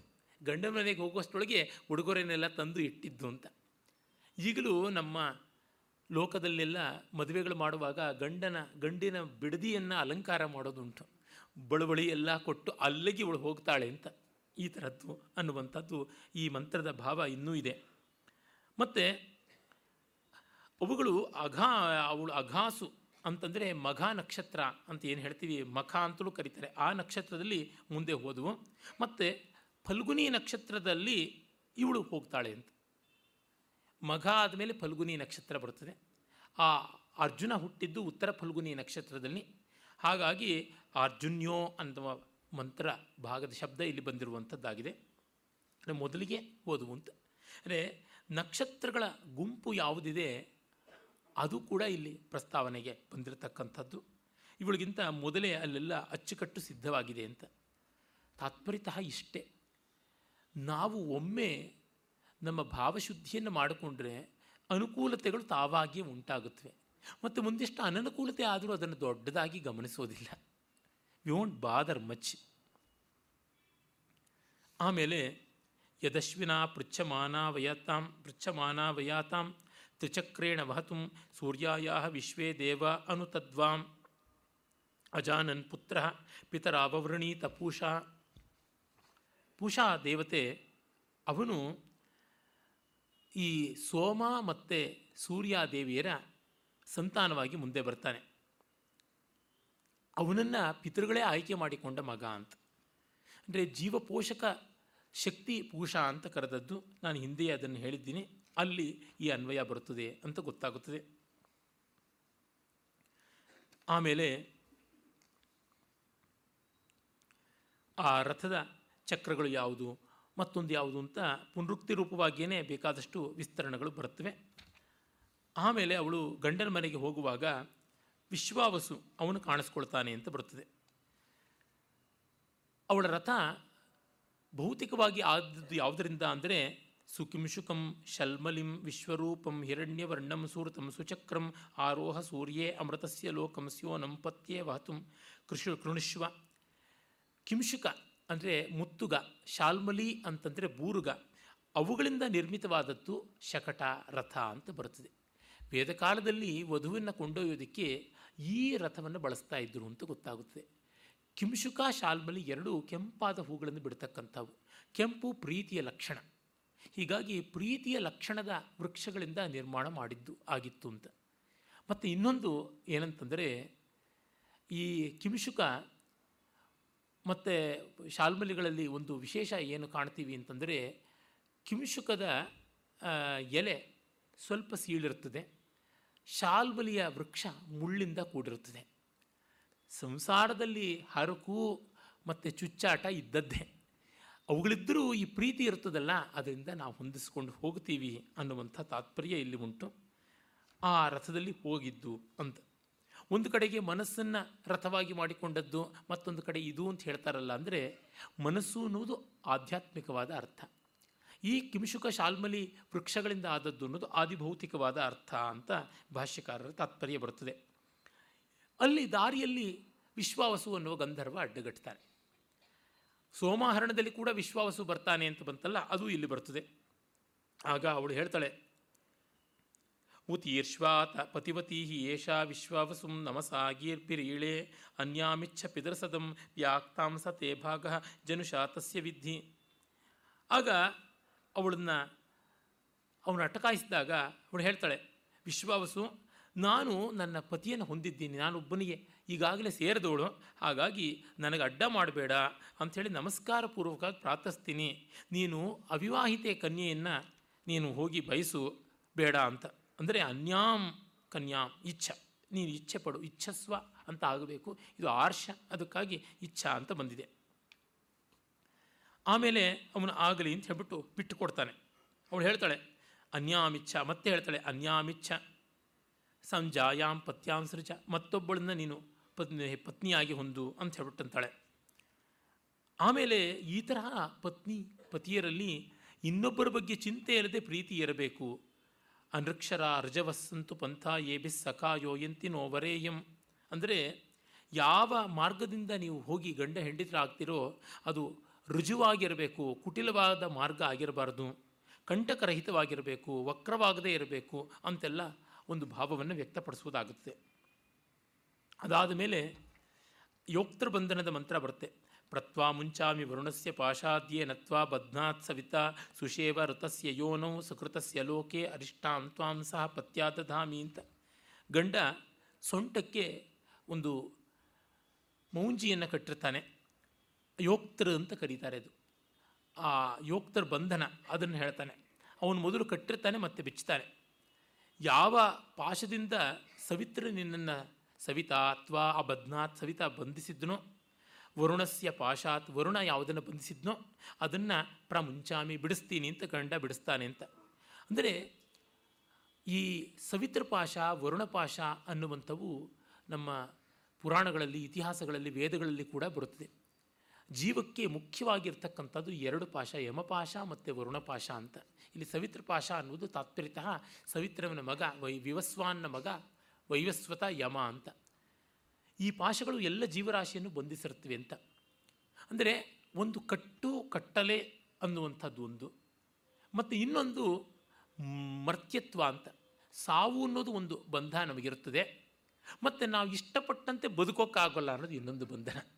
ನಾವು ಶಾಶ್ವತವಾಗಿ ಬದುಕೋಕ್ಕಾಗೋಲ್ಲ ಅನ್ನೋದು ಯಮಪಾಶ. ಇಷ್ಟಪಟ್ಟಂತೆ ಬದುಕೋಕ್ಕಾಗೋಲ್ಲ ಅನ್ನೋದು ವರುಣಪಾಶ. ಇದು ಎಲ್ಲ ಜೀವರಾಶಿಗಳಿಗೂ ಕಟ್ಟಲ್ಪಟ್ಟಿರ್ತಕ್ಕಂಥದ್ದು. ದೇವತೆಗಳಿಗೆ ಈ ಯಮಪಾಶ, ವರುಣಪಾಶ ಇರೋಲ್ಲ ಅಂತಾರೆ. ಇದನ್ನು ಕಳಚಿಕೊಂಡ್ರೆ ದೇವತೆಗಳಾಗ್ತಾರೆ ಅಂತ. ಅಂದರೆ ನಾವು ಇಷ್ಟಪಟ್ಟಂತೆ ಬದುಕಿದರೆ ವರುಣಪಾಶ ಕಳಚಿಕೊಳ್ತು. ನಾವು ದೇಹಕ್ಕೆ ಅಂಟಿಕೊಳ್ಳದೇ ಇದ್ದರೆ ಯಮಪಾಶ ಬಿಚ್ಚಿಕೊಳ್ತು. ಅಂದರೆ ಈ ದೇಹ ಹೋಗುವಂಥದ್ದೇ ಅನ್ನುವ ಪ್ರಜ್ಞೆ ಬಂದರೆ ಯಮಪಾಶ ಹೋಯಿತು ಅಂತ ಅರ್ಥ. ಅದು ಜೀವನ್ಮುಕ್ತಿ. ಅದೇ ರೀತಿಯಲ್ಲಿ ನಾವು ಏನನ್ನು ಇಷ್ಟಪಡ್ತೀವೋ ಅದನ್ನೇ ಮಾಡುವಂತೆ ಆಗಬೇಕು. ಕಷ್ಟ, ತುಂಬ ಕಷ್ಟ. ತಕ್ಕಮಟ್ಟಿಗೆ ನಾ ಹೇಳ್ಕೋತೀನಿ, ಹೆಮ್ಮೆಯಿಂದ ಅಲ್ಲದಿದ್ದರೂ ಧನ್ಯತೆಯಿಂದ ಹೇಳ್ಕೋತೀನಿ. ಈಚಿನ ವರ್ಷಗಳಂತೂ ನಾನು ಇಷ್ಟ ಇಲ್ಲದಿರೋದು ಯಾವುದೂ ಮಾಡ್ತಿಲ್ಲ ಜಾಸ್ತಿ. ಒಂದು ಭಾಷಣವಾದರೂ ಅಷ್ಟೇ ಇಷ್ಟ ಇದ್ದದ್ದನ್ನೇ ಮಾಡ್ತೀನಿ. ಇಷ್ಟ ಇಲ್ಲದನ್ನು ಹೇಗೋ ಜಾರಿಸ್ಕೊಳಕ್ಕೆ ನೋಡ್ತೀನಿ. ಹೇಗೋ ಅದನ್ನು ದೂರ ಮಾಡ್ಕೊಳಕ್ಕೆ ನೋಡ್ತೀನಿ. ಯಾಕೆಂದರೆ ನಾವು ನೆಮ್ಮದಿಯಾಗಿಲ್ಲದೆ ಮತ್ತು ಯಾರಿಗೂ ನೆಮ್ಮದಿ ಕೊಡೋಕ್ಕೆ ಸಾಧ್ಯ ಇಲ್ಲ. ಹಾಗಾಗಿ ಮೊದಲು ನಾವು ನೆಮ್ಮದಿಯನ್ನು ಕಂಡುಕೊಳ್ಬೇಕು. ಹಾಗಾಗಿ ಹಾಗಾಗಿ ಇಷ್ಟವಿಲ್ಲದ್ದನ್ನು ದೂರ ಮಾಡಿಕೊಳ್ಬೇಕು. ಯಾವಾಗ ಆಗುತ್ತದೆ ಅಂದರೆ ಲೋಕೈಷಣೆ ಲೋಕದಿಂದ ನಿರೀಕ್ಷೆಗಳು ಕಡಿಮೆ ಆದರೆ ನಮಗಿಷ್ಟ ಬಂದಿದ್ದನ್ನು ಮಾಡ್ಬೋದು. ಲೋಕದಿಂದ ತುಂಬ ನಿರೀಕ್ಷೆ ಬಂದರೆ ನಮಗಿಷ್ಟ ಇಲ್ಲದ ಮಾಡಬೇಕಾಗುತ್ತೆ. ಈಗ ಉದಾಹರಣೆಗೆ ನನಗೇನೋ ಒಂದು ಪ್ರಶಸ್ತಿ ಬೇಕು ಅಂತ ಬಂತು. ಅಂದರೆ ಅದು ಯಾವುದು ನಾನೇ ಕೊಟ್ಕೊಳ್ಳೋಕೆ ಸಾಧ್ಯವೇ? ನನಗೆ ನಾನೇ ಪ್ರಶಸ್ತಿ ಕೊಡೋಕ್ಕೆ ಸಾಧ್ಯವೇ? ನನಗೆ ನಾನೇ ಬಿರಿದು ಕೊಟ್ಕೊಳ್ಳೋದಕ್ಕೆ ಸಾಧ್ಯವೇ? ಆಗ ಯಾವುದೋ ಒಂದು ಸಂಸ್ಥೆಗೆ, ಇನ್ಯಾವುದೋ ಒಬ್ಬ ವ್ಯಕ್ತಿಗಳಿಗೆ, ಮತ್ತು ಯಾವುದೋ ರೆಕಮೆಂಡೇಷನ್ಗಳಿಗೆ ಇಷ್ಟವಿಲ್ಲದ ಕೆಲಸ ಮಾಡಬೇಕಾಗುತ್ತೆ. ಆ ಥರದ್ದಾಗುತ್ತದೆ ಹೀಗಾಗಿ ಇಷ್ಟವಿಲ್ಲದ ಕೆಲಸ ನಾವು ಮಾಡೋದು ಯಾತಕ್ಕೆ ಅಂದರೆ ಅರ್ಥಕಾಮಗಳಿಂದಾಗಿ. ಅದು ಕಡಿಮೆ ಆದಷ್ಟು ನಮಗೆ ನಾವು ಇಷ್ಟ ಇರೋ ಕೆಲಸ ಮಾಡೋಕ್ಕಾಗುತ್ತೆ. ಆರು ಮೂರಾಗಲಿ ಮೂರು ಆರಾಗಲಿ ನಾನು ಕಾವ್ಯದಲ್ಲಿಯೇ ಮಗ್ನನಾಗ್ತೀನಿ ಅಂತ ಅಂದುಕೊಳ್ಳೋದಿದೆಯಲ್ಲ ಅದು. ಒಬ್ಬೊಬ್ಬರಿಗೂ ಒಂದೊಂದಿರುತ್ತೆ ಸಿಂಪಲ್ ಹಾರ್ಮಾನಿಕ್ ಮೋಷನ್ ಅಂತ. ಎಷ್ಟೋ ಜನ ಪುಣ್ಯಾತ್ಮರು ಕಂಡುಕೊಂಡಿರ್ತಾರೆ, blessed are the people who know their ways ಅಂತ. ಅವರವ್ರಿಗೆ ಅವರವ್ರ ದಾರಿ ಗೊತ್ತಿರುತ್ತದೆ ಅಂತ. ಅದು ವರುಣಪಾಶವನ್ನು ಬಿಚ್ಚಿಕೊಳ್ಳುವ ದಾರಿ. ಹೀಗಾಗಿ ಯಾವ್ಯಾವ ವ್ಯಕ್ತಿ ವರುಣಪಾಶವನ್ನು ಬಿಚ್ಚಿಕೊಳ್ತಾನೋ, ಅವನು ತನ್ನಿಚ್ಛೆಯಂತೆ ಇದ್ದದ್ರಲ್ಲಿ ಹಾಯಾಗಿ, ನಮ್ಮಷ್ಟಕ್ಕೆ ನಾವಾಗಿ ಇರೋದಕ್ಕೆ ಸಾಧ್ಯವಾಗುತ್ತದೆ. ಬದುಕಿನಲ್ಲಿ ಬಂದ ದಿನವೇ ಅದು ಭಾಗ್ಯದ ದಿವಸ. ಹಾಗೆ ದೇಹವನ್ನೂ ಕೂಡಿದ ಮಟ್ಟಿಗೆ ಹೌದು. ವಯಸ್ಸಾಗ್ತಾ ಇದ್ದಂತೆ ಅಂಗಂ ಗಲಿತಂ ಫಲಿತಂ, ಮುಂಡಂ ಆಗ್ತಾ ಇರುತ್ತೆ. ಮೂವತ್ತೆರಡು ಸೇವಕರು ಕ್ರಮಕ್ರಮವಾಗಿ ಕಳಿಸ್ಕೊಳ್ತಾರೆ, ಹಲ್ಲುಗಳು ಉದುರುತ್ತವೆ ಹತ್ತಿರವಾಗಿದ್ದ ಇಬ್ಬರು ಸೇವಕರು ದೂರವಾಗ್ತಾರೆ. ಕಿವಿಗಳು ದೂರ ಆಗುತ್ತವೆ ಕಿವಿ ಕೇಳಿಸೋದು ಕಡಿಮೆ ಆಗುತ್ತೆ. ಮತ್ತಿಬ್ಬರು ಸ್ನೇಹಿತರು ಮಂಕ ಆಗ್ತಾರೆ ಕಣ್ಣುಗಳು ಮಂದ ಆಗುತ್ತವೆ. ಮತ್ತು ದೊಡ್ಡಮ್ಮ ತುಂಬ ಆತ್ಮೀಯಳಾಗ್ತಾಳೆ. ಅಮ್ಮ ದೂರ ಆಗಿಬಿಡ್ತಾಳೆ. ಅಮ್ಮ ಅಂದರೆ ಲಕ್ಷ್ಮಿ. ದೊಡ್ಡಮ್ಮ ಅಂದರೆ ಜ್ಯೇಷ್ಠ ಲಕ್ಷ್ಮಿ, ಅಲಕ್ಷ್ಮಿ, ಬಡತನ. ವಯಸ್ಸಾಗ್ತಾ ಸಂಪಾದನೆ ಕಡಿಮೆ ಆಗುತ್ತೆ, ಖರ್ಚು ಹೆಚ್ಚಾಗುತ್ತೆ ಅಲ್ವೇ. ಔಷಧಿಗಳಿಗೆ ಮತ್ತೊಂದಕ್ಕೆ, ಮಗದೊಂದಕ್ಕೆ, ಬೇರೆಯವ್ರ ಮೇಲೆ ಡಿಪೆಂಡ್ ಆಗಬೇಕು ಅಂತ ಅವ್ರನ್ನ ಪೋಷಣೆ ಮಾಡೋದಕ್ಕೆ ಹೀಗೆಲ್ಲ ಹೆಚ್ಚಾಗ್ತಾ ಬರುತ್ತದೆ. ಮೂರನೇ ಕಾಲೊಂದು ಸೇರಿಕೊಳ್ಳುತ್ತೆ, ಕೋಲಾಗಿ. ಹೀಗೆ ಇವೆಲ್ಲ ಬರುತ್ತದೆ ಅನ್ನೋದು ನಮಗೆ ಅರಿವಿದ್ದರೆ ಬಂದಾಗಷ್ಟು ದುಃಖ ಆಗೋಲ್ಲ. ಅಯ್ಯೋ, ನನಗೆ ಗೊತ್ತೇ ಇರಲಿಲ್ಲ. ನಮ್ಮ ತಾಯಿಗೆ ಆಲ್ಝೈಮರ್ಸ್ ಆದಾಗ ನೆಲ ಮುಗಿಲು ಒಂದಾಗುವಂತೆ ಹೊರಳಾಡಿ ಹತ್ತು ಕರೆದು ಬಾಯಿ ಬಡ್ಕೊಂಡಿದ್ದೀನಿ. ದಿನಗಟ್ಟಲೆ ವಾರಗಟ್ಟಲೆ ತಿಂಗಳಗಟ್ಟಲೆ ಹತ್ತಿದ್ದೀನಿ. ಈ ಥರದ ಒಂದು ರೋಗದ ಸಾಧ್ಯತೆ ಇದೆ ಅನ್ನೋದು ಗೊತ್ತಿರಲಿಲ್ಲ ನನಗಾಗ ಅದು ಹೌದು, ಹೀಗೂ ಆಗುತ್ತೆ. ನಮ್ಮಮ್ಮ ಮರೆತು ಏನೋ ಮಾಡ್ತಾರಲ್ಲ ಅಂತ ನನಗೆ ನಖಶಿಕಾಂತ ಉರಿ ನನ್ನ ಗೆಳೆಯರು ಮಂಟ ಪ್ರಭಾಕರ್ ಉಪಾಧ್ಯಾಯರು ಹೇಳಿದರು, ನೋಡಿ, ಅವರು ಈಗ ನಿಮ್ಮ ತಾಯಿಯಲ್ಲ, ನಿಮ್ಮ ಮಗು ಅಷ್ಟೆ. ಇದನ್ನು ಅರ್ಥ ಮಾಡಿಕೊಂಡು ಬಾಯಿ ಮುಚ್ಚಿಕೊಂಡು ಅವ್ರನ್ನ ಮಗುವಾಗಿ ನೋಡಿಕೊಳ್ಳಿ ಅಂತ. ಆಮೇಲೆ ನಾನು ನನ್ನ ತಾಯಿಯನ್ನು ಅಮ್ಮ ಅಂತ ಕರೆಯೋದು ಬಿಟ್ಟು ಪಾಪ ಅಂತ ಕರೆಯೋಕ್ಕೆ ಶುರು ಮಾಡಿದೆ, ನಂದಾ ಪಾಪ ಅಂತ ಕರೆಯೋಕ್ಕೆ ಶುರು ಮಾಡಿದೆ. ಅದು ಹಾಗೆ ಆಗ್ಬಿಡ್ತು. ನಮ್ಮ ಅಣ್ಣ, ನಮ್ಮ ತಾಯಿಯನ್ನು ಮ್ಯಾಟಿ ಅಂತ ಕರಿತಾ ಇದ್ದ. ಅದು ಯಾಕೆಂದರೆ ನಮ್ಮ ತಾಯಿಯ ತಂದೆ, ನಮ್ಮ ತಾಯಿನ ಯು ಆರ್ ಮೆಡಲ್ಸಮ್ ಮ್ಯಾಟಿ ಅಂತ ಕರಿತಾರೆ ಎಲ್ಲ ಚೇಷ್ಟೆ ಮಾಡ್ತೀವಿ ಅಂತ ಚಿಕ್ಕ ಹುಡುಗಿ ಆಗಿದ್ದಾಗ ಕರಿತಾ ಇದ್ದಂತೆ ನಮ್ಮ ತಾಯಿ ಅದನ್ನು ಕತೆಗಳಾಗಿ ಹೇಳಿದರು.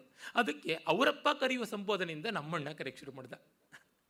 ಅಂದರೆ ಕರೆದಿದ್ದರಿಂದ ಆಯಿತು ಅಂತಲ್ಲ, ಅದು ಒಂದು ವಾಚಿಕ ತಪಸ್ಸು. ಹೀಗೆ ಮಾಡಿಕೊಂಡು ಒಪ್ಕೊಂಡಿದ್ದಾಯ್ತು ವಸ್ತುಸ್ಥಿತಿಯನ್ನು.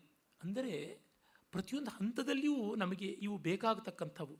ಈ ಯಮಪಾಶ, ವರುಣಪಾಶಗಳನ್ನು ಬಿಚ್ಚಿಕೊಳ್ಳೋದು ಜೀವತಾರಕ ಅದು ಪತಿ ಕಟ್ಟುತ್ತಾನೆ ಅನ್ನೋದರ ಸಂಕೇತ ಒಟುವಿಗೂ ಕಟ್ತಾನೆ ಉಪನಯನದಲ್ಲಿ ಮೇಖಲಾ ಮೌಂಜಿ ಬಂಧ ಅಂತ ಮುಂಜಾ ಅನ್ನೋ ಹುಲ್ಲಿನಿಂದ ಮಾಡಿರ್ತಕ್ಕಂಥ ಮೇಖಲಾ ಕಟ್ಟಿಕೊಳ್ಳೋದು.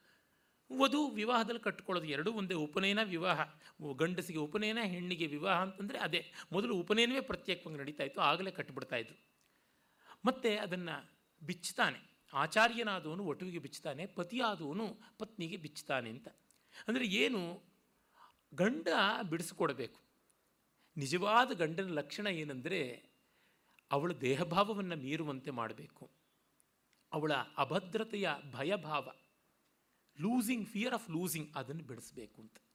ಆ ಭರವಸೆಯನ್ನು ಕೊಟ್ಟರೆ ಗಂಡ, ಪತಿ ಇಲ್ಲದೇ ಉಪಪತಿ ಅಷ್ಟೇ, ಇನ್ನೇನು ಅಲ್ಲ, ಮಿಂಡ. ಅಚ್ಚಗನ್ನಡದಲ್ಲಿ ಹೇಳಬೇಕು ಅಂದರೆ. ಮಿಂಡನಿಗಿಂಥದ್ದು ಯಾವುದು ಬೇಕಿಲ್ಲ. ಅದೇನಿಲ್ಲ. ಡ್ರೈವಿನ್ ಹೋಟೆಲ್ ತಿಂದು ಹೋಗ್ತಾ ಇರ್ತಕ್ಕಂಥದ್ದೇ. ನಿತ್ಯ ಮನೆಯಲ್ಲಿ ಉಂಡು, ಉಪವಾಸನೂ ಇದ್ದು ಒಟ್ಟಿಗೆ ಮಾಡ್ಕೊಳ್ತಕ್ಕಂಥದ್ದು ತಾನೇ ವಿವಾಹ ಅಂತ. ಬಸ್ ಸ್ಟ್ಯಾಂಡ್ ಹೋಟೆಲ್ ತರಹ ಆ ತರಹ ತಿಂಡ್ ಫುಡ್ ತರಹ ಅಲ್ಲವಲ್ಲ ಹೀಗೆ ಈ ರೀತಿಯಲ್ಲಿರುವಂಥದ್ದು ಅಂದರೆ ಆ ಯೋಕ್ತೃ ಬಂಧನದ ಸ್ವಾರಸ್ಯ ಎಂಥದ್ದು, ವಿವಾಹದಲ್ಲಿ ಯೋಕ್ತೃ ಬಂಧನ ಮತ್ತು ಆ ಯೋಕ್ತೃವನ್ನು ಬಿಡಿಸ್ತಕ್ಕಂಥದ್ದು ಅನ್ನೋದು ಇದೆ. ಅದು ಯಾಕೆ? ಋತಸ್ಯ ಯೋನೌ ಸುಕೃತಸ್ಯ ಲೋಕೆ. ಅರಿಷ್ಟಾಂ ತ್ವಾಂ ಪತ್ಯಾಸಹ ದದಾಮಿ ಋತದ ಸ್ಥಾನಕ್ಕೆ ಸುಕೃತಸ್ಯ ಲೋಕೆ, ಸುಕೃತದ ಪುಣ್ಯದ ಸ್ಥಾನಕ್ಕೆ ಅರಿಷ್ಟಾಂ. ಅಂದರೆ ಯಾವ ಹಿಂಸೆಯೂ ಇಲ್ಲದೆ ಪತ್ಯಾಸಹ ದದಾಮಿ ಗಂಡನಾಗಿ ತಾನು ತೆಗೆದುಕೊಂಡು ಹೋಗ್ತೀನಿ ಅನ್ನೋದಕ್ಕೆ ಇರ್ತಕ್ಕಂಥದ್ದು ಅಂತ. ಅವಳನ್ನು ಋತದ ಲೋಕ, ಋತ ಅನ್ನೋದು ವರುಣನಿಗೆ ಸಂಬಂಧಪಟ್ಟದ್ದು. ಅಂದರೆ ಜ್ಞಾನ ವಿಶ್ವ ನಿಯಾಮಕ ಶಕ್ತಿಗಳ ಸ್ವರೂಪ ಜ್ಞಾನ ಆದ ತಕ್ಷಣ ಋತಜ್ಞಾನ ಬಂತು. ಆಗ ವರ್ಣಪಾಶ ಬಿಚ್ಚಿಕೊಳ್ಳುತ್ತದೆ. ಆಮೇಲೆ ಸುಕೃತ ಅನ್ನೋದು ಅಮೃತವಾದಂಥದ್ದು. ಅದು ಯಮಪಾಶವನ್ನು ಬಿಚ್ಚಿಕೊಳ್ತಕ್ಕಂಥ ದಾರಿ ಅಂತ. ಏನು ಒಂದು ಹಗ್ಗ ಸೊಂಟ ಕಟ್ಟಿದ್ದನ್ನು ಬಿಚ್ಚಿಬಿಟ್ರೆ ಎಲ್ಲ ಆಗತ್ತಾ ಅಂದರೆ ಅದು ಭಾವ.